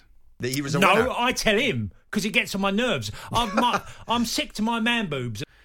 I like that phrase. I it like took that off. I think it was a Ranger t shirt. It uh, come to think of it, uh, we're not so sure about this one either. Georgie, I always worry about sportsmen that sometimes I say take their eye off their balls. Well, yes, uh, you would worry about that, of course. Now, Hugo Lloris suffered a horrendous injury during the Brighton v Spurs game a few months back. And listening uh, back to this cast clip, I'm starting to suspect foul play. Could be. We can all, you know, people not doing their jobs. I just thought the Lloris there, uh, and I'm not sticking needles in him. Well, well, he probably needed a few jabs, a couple of painkillers after the old shoulder popped out. This is Tony talking boxing. Amir has had a real strange career because he's had a glassy chin. But do you know what? If you've got a glassy chin, you've got to be very brave to go in the ring. Yeah. You've got a glassy chin. He's had that. Going into the ring with a glass of gin, especially with, without tonic. That's oh, a glassy chin. Oh, oh, you, you know, see. going to the ring with a glassy chin. Uh, back to music again, and Tony wasn't happy with Georgie Bingham's choice of tunes after a Liverpool-themed quiz. Did you get the music, by the way? Um, I don't know, but I was disappointed that OMD wasn't there. Orchestra Right. removals in the dark. Yeah, orchestral removals in the dark. I've used them for all your needs up in Liverpool if you're moving house. Go to orchestral removals in the dark. Cass and Georgie now. Very rem- low breakages. They- I I think they are, yeah. understand, Yeah, Reminiscing about Tony's experiences at Italia 90. Lots of good friends in that 90s squad, uh, staff members, you know. Just a, uh, met the Pope, Georgie. That was a great experience in the, being in the Sistine Chapel. Sistine Chapel. It's a kebab house.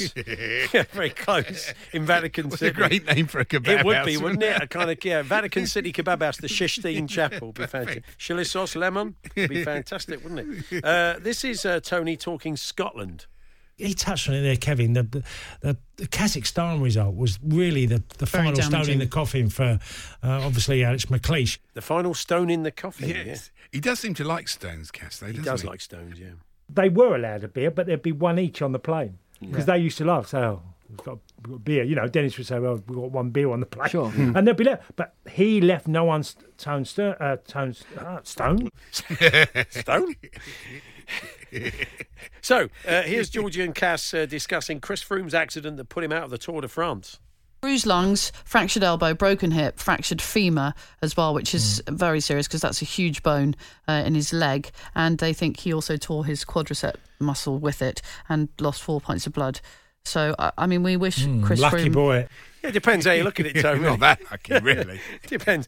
you got to be glass half uh, full, haven't you, really? Tony now asking a question to Alan Brazil on breakfast. Who won the Chinese League last year? Uh, Beijing Rovers. Right, I haven't got a clue. You might be right. might be right. I doubt it very much, Tony. Highly unlikely. My guess is he just pulled a name out of thin air. Uh, this is Cass coming up with the perfect newspaper headline if the ex Arsenal manager had defected to Torquay United. I think Arsenal supporters will come out with a lot of pride and think maybe the future isn't too bad. And, and I think Uar Emery's going to give others a chance. Uar Emery. Uar yeah, that's, Emery. I I think like that's what Uar uh, Emery. Ian Holloway calls him. And sticking with Premier League managers, this time Southampton's. They're a very solid team. I think Hassan, who has done an amazing job in bringing them together. Always big around Halloween. Hassan who, isn't he? Yeah. Uh, Ralph uh, Hassan what tone? Who? Ooh, that's it. Yeah, yeah. These things do come in threes, though. Unfortunately for Cass. They put in a hell of a performance, and they're a tough nut. And I, I think it's a Frank Lampard will look at his team and know. Good old Crank Lampard. It's I think Crank he's been doing quite a good job, hasn't he, really? Pretty solid ideas so far. Finally, it's back to music quizzes again on the weekend sports breakfast. Come on, you can do it. Come on, so turn it on Oh, is it, now. um, I don't want to give him the answer. Tell the me answer. lies, tell me sweet little lies. Yeah, Yeah, Right, um, You got the song and title. That was. Cat, it's one of the mo- one of the best I bands know. ever. Is it Nicky? What's the lead singer called? Stevie Nicks. Stevie Nicks. That's That's, it. Some- Stevie Nickel. Yeah, Stevie Nicol. Stevie Nicol, that's the And one, yeah. uh, that did get us thinking. And we thought, well, what if the former Liverpool defender um, would sing a Fleetwood Mac song? What would he sound like singing a Yeah. Fleetwood Mac song? And so we got hold of his number and we thought, we'll never do it. He lives in the States now. He's a kind of professional broadcast next top footballer. There's no way if our production team gave him a call that Steve Nicol would sing a Fleetwood Mac song, would he?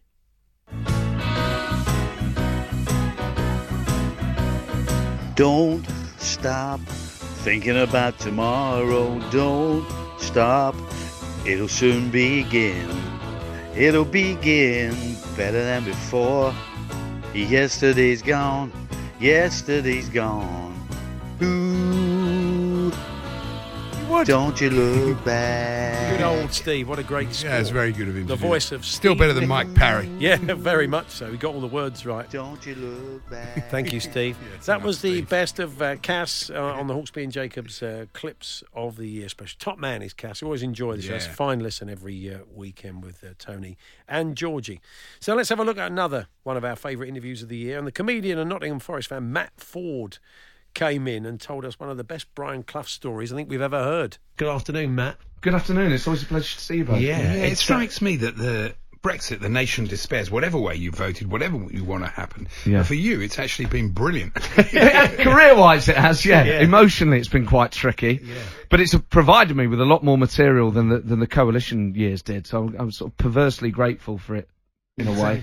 Um, people, I mean, I think it, it's it's driving everybody mad, but people are completely compelled uh, by uh, Oh, everything yeah. that's going on, which is good because you're doing some shows around it, aren't you? I know, which is just really as well, well timed. Yeah, really cynically timed. Um, but yes, I mean, there is part of me that thinks, well, this is great because for years I was trying to convince people that politics was this fascinating arena that everyone should be excited by, and no one believed me.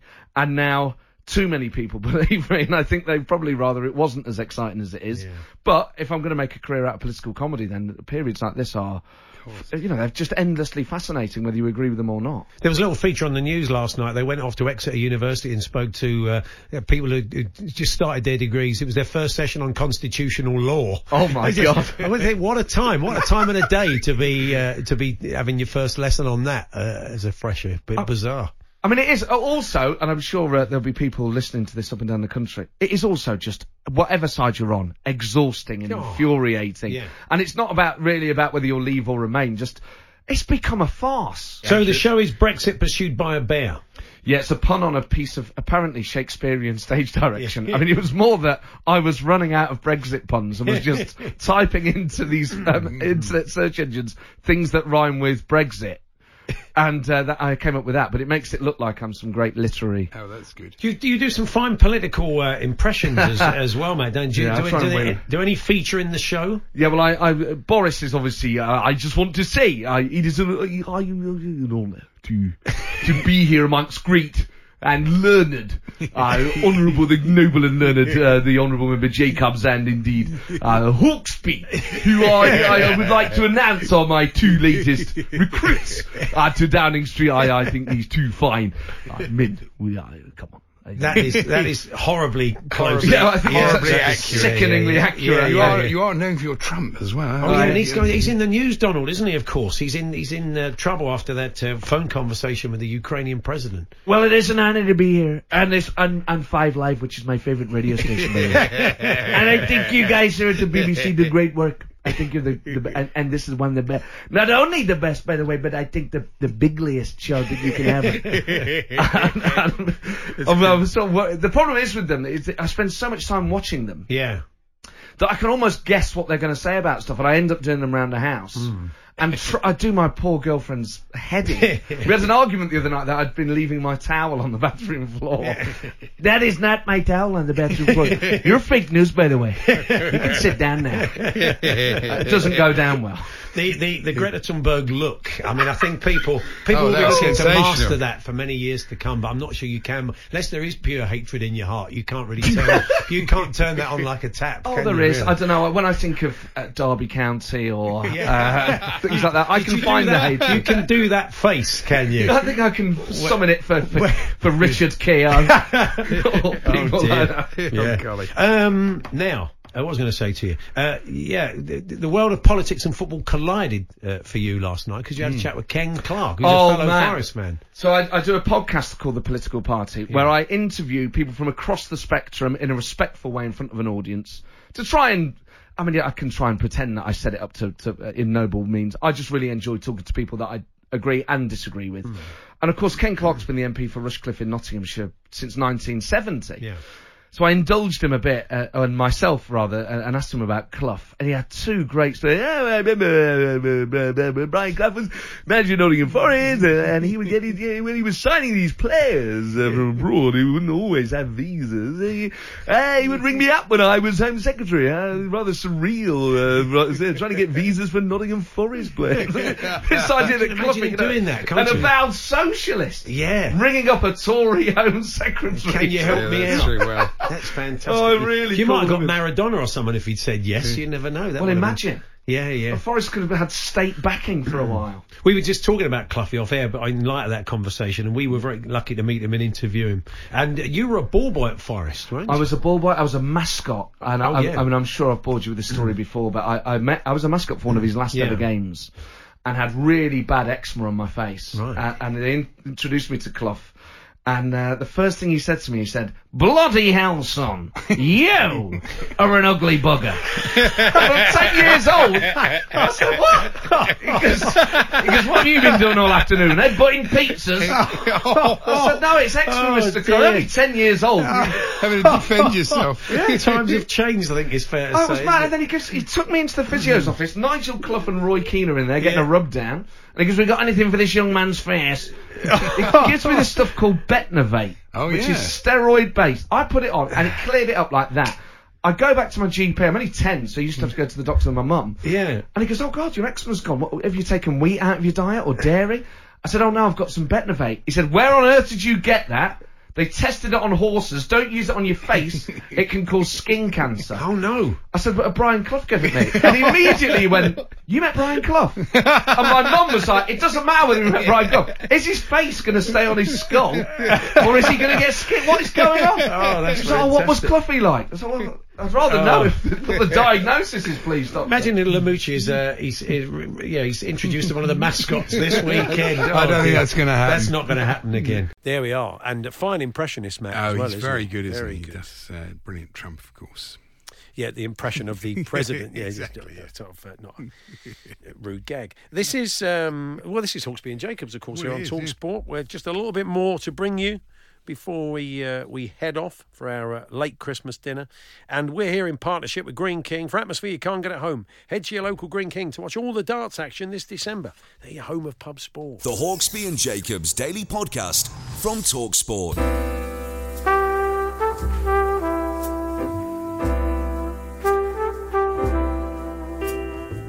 Ray Parlour there on trumpet.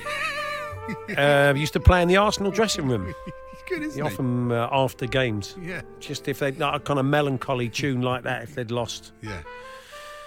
But anyway, uh, yeah, uh, this is Hawksbee and Jacobs uh, on clips of the year. Some of the best bits uh, of 2019. Some of our favourite interviews. Just one last little section to bring you, and we have ventured back into the lucky dip.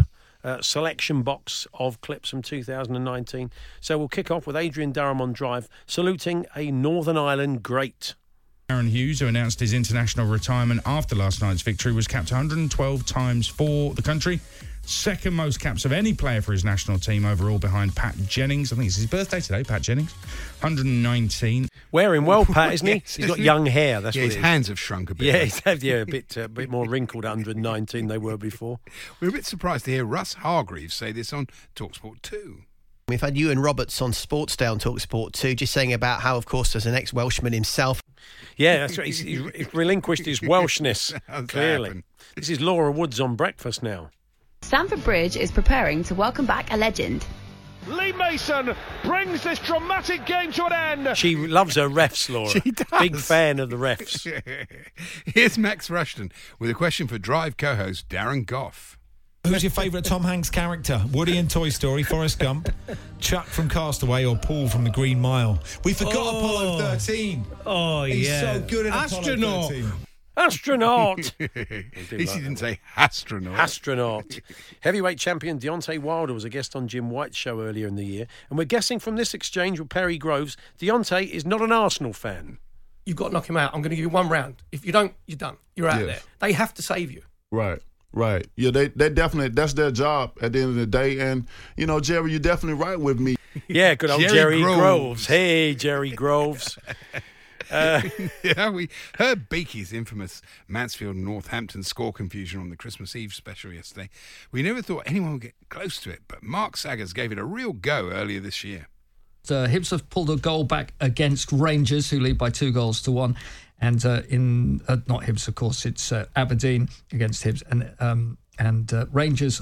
Sorry, as you were, St Mirren uh, one, Aberdeen nil, Rangers two, Hibs one. Hibs have got themselves uh, back into that game. no, me neither. I don't even know they were playing. Just not, not a clue. Staying with Sags, here's his and Ray Houghton's considered take on VAR. Is the ball in or out? It doesn't Totally matter if it's different. a, it doesn't matter if it's a millimetre out in That's tennis. goal line It's technology out. you're talking It's about. out. That's And goal offside. line technology. That's offside. No, no, It's a matter of fact. on- Matter of No, fact. It means no, you're offside no, or you're not. no, Simple. no, Simple. no, Did the ball no, go over the line? no, matter of no, fact. no. Not Anything's a having matter of anything like fact. that. It's No, good. No. it's brilliant, isn't it? Oh, dear me. Now, this is Sam Allardyce uh, channeling both Arkwright and Corrie's Fred Elliott. Yes, I can get that. I can, I can get that. But uh, you know, uh, and again, two, two, two games in. What, what do you think the, what do you think the, the problems are going to be? Let's say they get the, let's say they get their energy up. Fetch a cloth, Ashley. Yeah, it's great. Isn't Pretty good. Yeah. Um, and here's Big Sam on breakfast chatting to Alan Brazil about Frank Lampard. Had his first year experience at Derby, and and and in all fairness, I mean, he's he's taken to it like what is the old saying, like a duck. A duck out in, in water, out of water, whatever it might be. I think they prefer water. Yeah, they can. they They, they can step out of water, but I think they prefer the I water. think they do, Yeah. really. Yeah. Ally McCoist now talking defenders. We do prefer to watch creative players rather than defensive players. Cannavaro was sensational. Di- Van Dijk's had an unbelievable season. Oh, Dick Van Dyke, for a man in his 90s, has been sensational, hasn't he? Uh, returning to Russ Hargreaves again, uh, speaking to Scottish football expert Stuart Weir on Talksport 2. players can't have a bad day at, at work. Nobody else gets abused. If if if you you're driving your bus and you happen to maybe block a lane, or you're driving a, So the knives are out for bad paper reviews, apparently. So,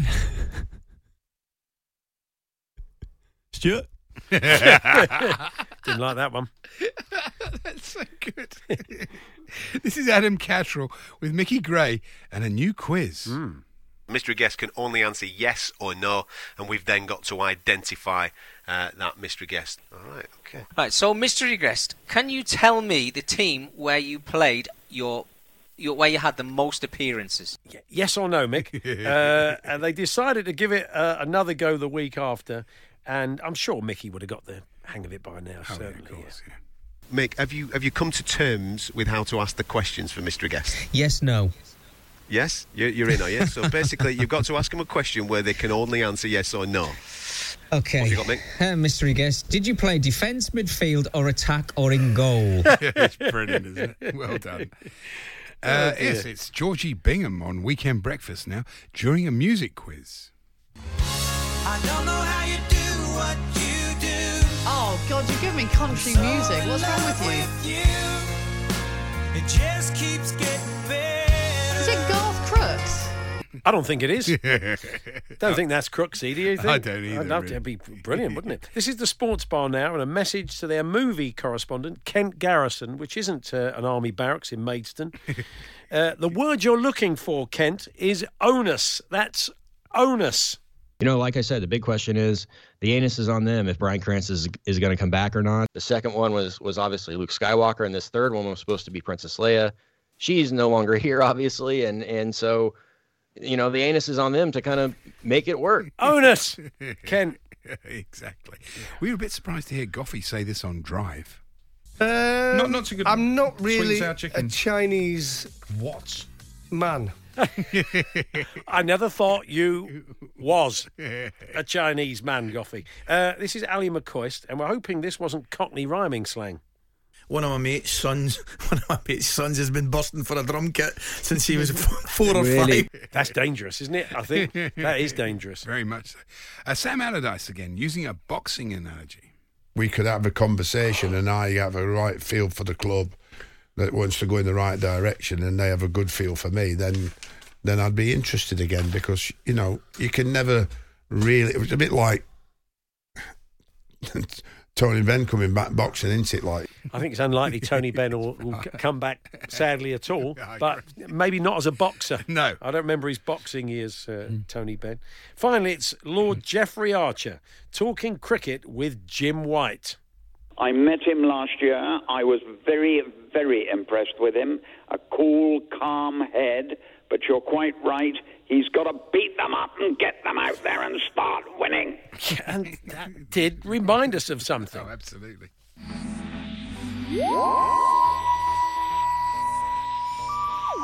Beat them up and get them out there and start winning. Exterminate. So there we are. There was our kind of second uh, raft of lucky dip clips. Uh, we're almost done, but there is just time to bring you one last favourite interview from 2019. The year wouldn't be complete without a visit from the brilliant impressionist, Mr. Jon Culshaw. Good to see you, John. Oh, it's a pleasure to be with you. Thanks for having me back. Yeah, and John, you popped up on my telly last night. I was watching um, Oh, uh, BBC Four running a series of uh, old arena programs. It was Ah. about Spitting Image, about how it was made, who was in it, and a very, very young Jon Culshaw Oh, appeared there yes. talking. It's a Yes. fascinating program and a fascinating time for you, I should think. Yes, I, I joined in 1994, um, around about the same time that Alistair McGowan did as well. Hmm. Uh, I was just recognising his voice in one of the commercials there, and we, we started around about that time. And uh, yeah, very very exciting to record the voices on a Tuesday and a Friday. The puppets would then be filmed to uh, to Hmm. the soundtrack we'd provided, ready for Sunday. And the, the last bit of fun you could squeeze out of the weekend yeah. was was spitting image on Half killed. John Lloyd, though. It was a pretty grueling schedule, pretty grueling show to make. And Peter Harris was the director in the early. I, I did a little bit of writing on it in, in earlier vintage, in the sort of uh, sort of 85, 86. Wow. When Chris Barrie was doing voices and stuff. But they would be the director, Peter Harris. They'd be often filming stuff about quarter to ten. The last, just doing the last bits of editing, real up to date topical gags before the show went out at ten o'clock. Oh yes, any little idea that comes in Yeah. uh, that there were certain sets and puppets that were set up ready to go quickly uh, for when something happened, just to grab a headline. So yes, it, it it never stopped being made until the show had finished being broadcast. I Sure, think. yeah, yeah. So, uh, uh, is it uh, a uh, some old faves? Or a lot of, I mean, that's often called very topical dead ringers as well, isn't it? Of course. Yes, they call the Donald. What's he done now? What has he done now? What has he done now? the uh, it just never seems to affect him, though. It doesn't seem. Doesn't matter how, what gaffes he makes, how bad he looks. He's just got the thickest skin, the, thinnest and the thickest skin. Yes, precisely. It's an odd combination, isn't it? Uh, Topical stories don't last very long with him. He will have done something. He will have said something. I think George W. Bush came out with a, a rather witty comparison. How'd you like me now? We're going through the worst constitutional crisis in American history since the one ten minutes ago. it's given him a bit of But he's empowerment. got this classic style. He'll basically sort of insult Kim Kim Jong Un, and then he'll say he's a great bloke, and then he'll say Yeah. he's an idiot, and then he'll say we've done a deal with him. He, it's Wow. a sort of the Theresa May uh, flip flop is great. Yeah. You did a fantastic job. You're an amazing person, and no one could have done what you. And uh, you you made a real mess of this two weeks later. A great guy, a loser. A great guy, a loser. Let's call the whole thing off. now, um, have you been working uh, on your Jeremy Hunt? John? It's one that I was wondering about. Yeah, You know. it's a difficult one to, You'll be to pull hoping. off, isn't it? Exactly. It is Yeah. a little bit. You have to sit down and go right. What we got to work with here? What we got to work with? His interview style is a little bit like an apologetic football manager in Mm. many ways. There's something sort of apologetic and trying to keep control of the situation in his general body language. But you never know when inspiration Mm. will strike you.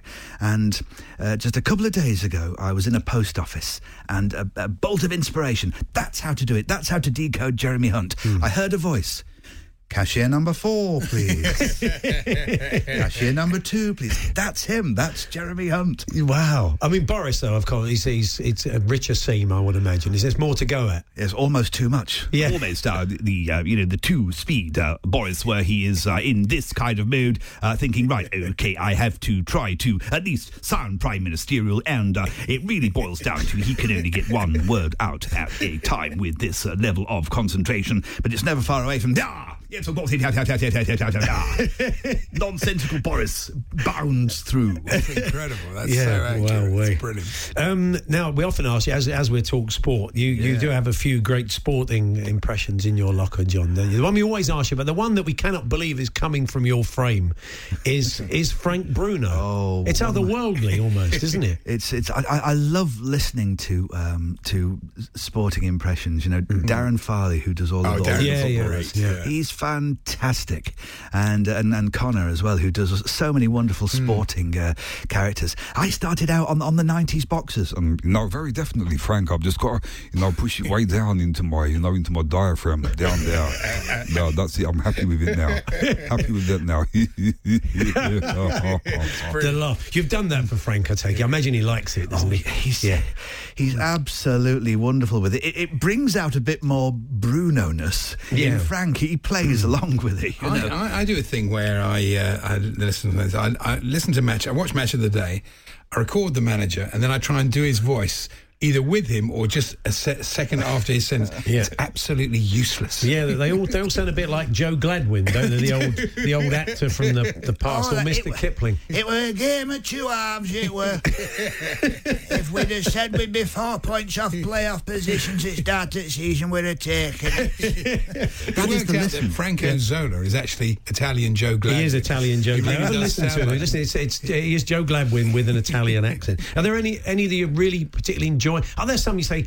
I get on. To, I can't wait to do that in, in Dead Ringers tonight, or get get to Edinburgh and do that one. You, do you en- do you really kind of enjoy it? Oh, I, I, I can remember, um, you know, the, the first time I watched Andy Murray, um, and you know that sense of great hope, which he still has. Yeah. he still has. You know, Tim Henman had been sort of been sounding a little bit like Jack D, uh, Yeah. as, as Alistair pointed out. Was yeah, you know that kind of sound. Yeah, yeah. And then, like, Andy came in with this, like, unmistakable. and I thought, that is so recognizable. We are going to use that for many, many years to come. and he, he's he's still um, he's still he's just so instantly recognisable and An impersonator's dream, really. it's good. Uh, that's I, I could uh, you kind of like we said. All I suppose all, all impressions. There's a kind of the cheese and tomato of the pizza base. You can I had a little bit of Sean Connery in there. I suppose that feeds into Andy Murray and and uh, a little bit of um, William Hague as well. They're, That's- they're, they're kind of they blend. It's like it's Yes. like a mix. now we could look at those all individually. So, Sure, yes, the Sean sound would be across here.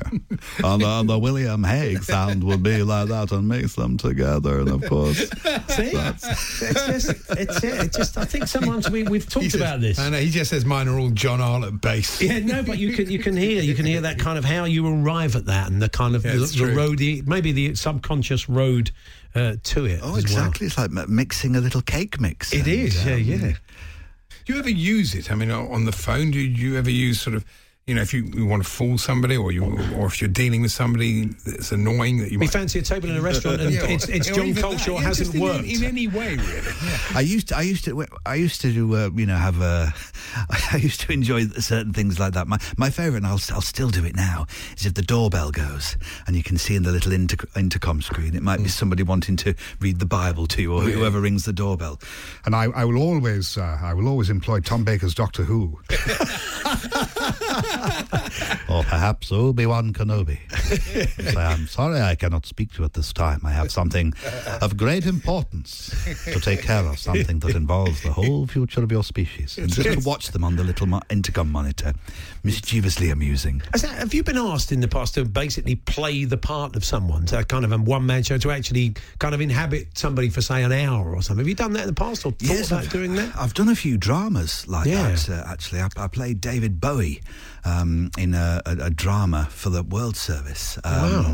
which was an amazing thing to do. I mean, Mm. I've always been a great Bowie fan, but to study him and really get into his thoughts. And Mm. What sort of vintage Bowie? What sort of era was this you were playing? Uh, it, it was actually set during the time he was recording his final album, uh, Black Ah. Star. I always thought he was a bit Tony Newley. I thought he had a bit of that. He did have a little bit of that going on. The final take it was it was called, and um, I remember uh, just stumbling across a, a YouTube clip, and it was this wonderful piece of wisdom from David Bowie, and he said, mm-hmm. you know, if you feel comfortable in your job, you're probably not in the right, you're probably not working in the right area. Always go a little further into the water than you feel you're capable of being in. Go a little bit out of your depth. And when you feel your feet aren't quite touching the bottom, then you're just about in the right place to do something exciting. Wow. Thought, what a great piece of wisdom. it is. You, uh, we've got Eamonn Holmes here at Talk Radio. You do a bit of Eamonn? Uh, yeah, that's great. Uh, let's take a look. It's uh, just coming up to a quarter to four right now. These are the latest sporting stories with Hawksbee and Jacobs. This is what we're talking about. So we are. Yeah. So, So in- we are. with Dead Ringers, um, so you've, you've got uh, Jan on hand as well for some sort of brilliant uh, women. You do, I mean, I, I see that uh, part of the set, Theresa May. I take it you don't do Theresa, Jan does. does Yes? Jan, Jan does, Jan does, Yeah. um, and she's made these wonderful observations. Jan will miss Theresa May. I know she, she was rather, Hmm. I think she was rather emotional when Mrs. May was making her uh, Hmm. resi- resignation speeches and so on. You, you do get quite attached to your characters in- Yeah. in, a way. And Jan pointed out this, um, the sort of two tones to Theresa May's voice. Diplophonic is the word. Yeah. Is it? There's a word, isn't it? Yeah, yeah. Diplophonic. It's never been used on Talk Sport before. No, I'll it's, tell it's a first. It's yes, a I think that would be that would be a great uh, Mr. Eubank word. because, um, this is it is, it is diplo, diplophonic to, to speak in this way. Is there one you miss finally, uh, John? I mean, get rid of- is there one you think they're, they're kind of they're at? There's probably one or two you can't do anymore that you used to do back in the day for reasons we won't go into. But um, there, there probably some that you never get the opportunity to do that you think you know. I, just now and again, just get out my system. Yep, Tony Blair was interesting in that way. you know, slightly Dalek-like in a way. Uh, the aforementioned George W. But there are those, you know, the the, the 90s Yeah. boxers which are a great favourite of mine, and uh, because they come through uh, as pundits and commentators now. You know, hey, Lennox Lewis will always go, oh boy, hey, you know, look, uh, Joshua's going to come right back from this. You know, I remember, you know, bouts that I had were, hey, oh boy, you can get caught out, but he has the professionalism and, uh, and the, the farsightedness. He will come through and, and be better for it. That, that's what the sport of boxing is all about. Did you ever do Nigel Benn in that sort of era? Oh, listen, you know, definitely, definitely. Look, you know, I've got the punching power to completely outfox Doug DeWitt. You know, listen, you know, hit him with the one punch, he'll take the punch. You've got to come in with a succession of blows. But I went out there and I, I stopped him, and I'm proud that I stopped him. Well, that is it. The best of the clips, the best of uh, the interviews of the year. Um, We should thank all the Talksport presenters, the We other should. presenters who contribute to this section. That yes, seem where would we so be? much. Where would we be without? We're clipless, basically. yeah, be no clips of the there week. would be no clips. So, uh, and thanks to all of our guests throughout the year. Uh, I'll be back on the 2nd of January with Max Rushton, and then on the 3rd with Charlie Baker. Andy, you'll be rejoining me the following Monday. I'll be back on the 6th of January. Sensational. yes. So, look, we hope you all have a fantastic Christmas and a wonderful uh, new year, and we will catch up with you in 2020. Thanks so much for listening this afternoon. Mom deserves the best, and there's no better place to shop for Mother's Day than Whole Foods Market. They're your destination for unbeatable savings, from premium gifts to show-stopping flowers and irresistible desserts. Start by saving 33% with Prime on all body care and candles. Then get a 15-stem bunch of tulips for just $9.99 each with Prime. Round out Mom's menu with festive rosé, irresistible berry chantilly cake, and more special treats. Come celebrate Mother's Day at Whole Foods Market. Planning for your next trip? Elevate your travel style with Quince. Quince has all the jet setting essentials you'll want for your next getaway, like European linen, premium luggage options, buttery soft Italian leather bags, and so much more. And is all priced at 50 to 80% less than similar brands. Plus, Quince only works with factories that use safe and ethical manufacturing practices.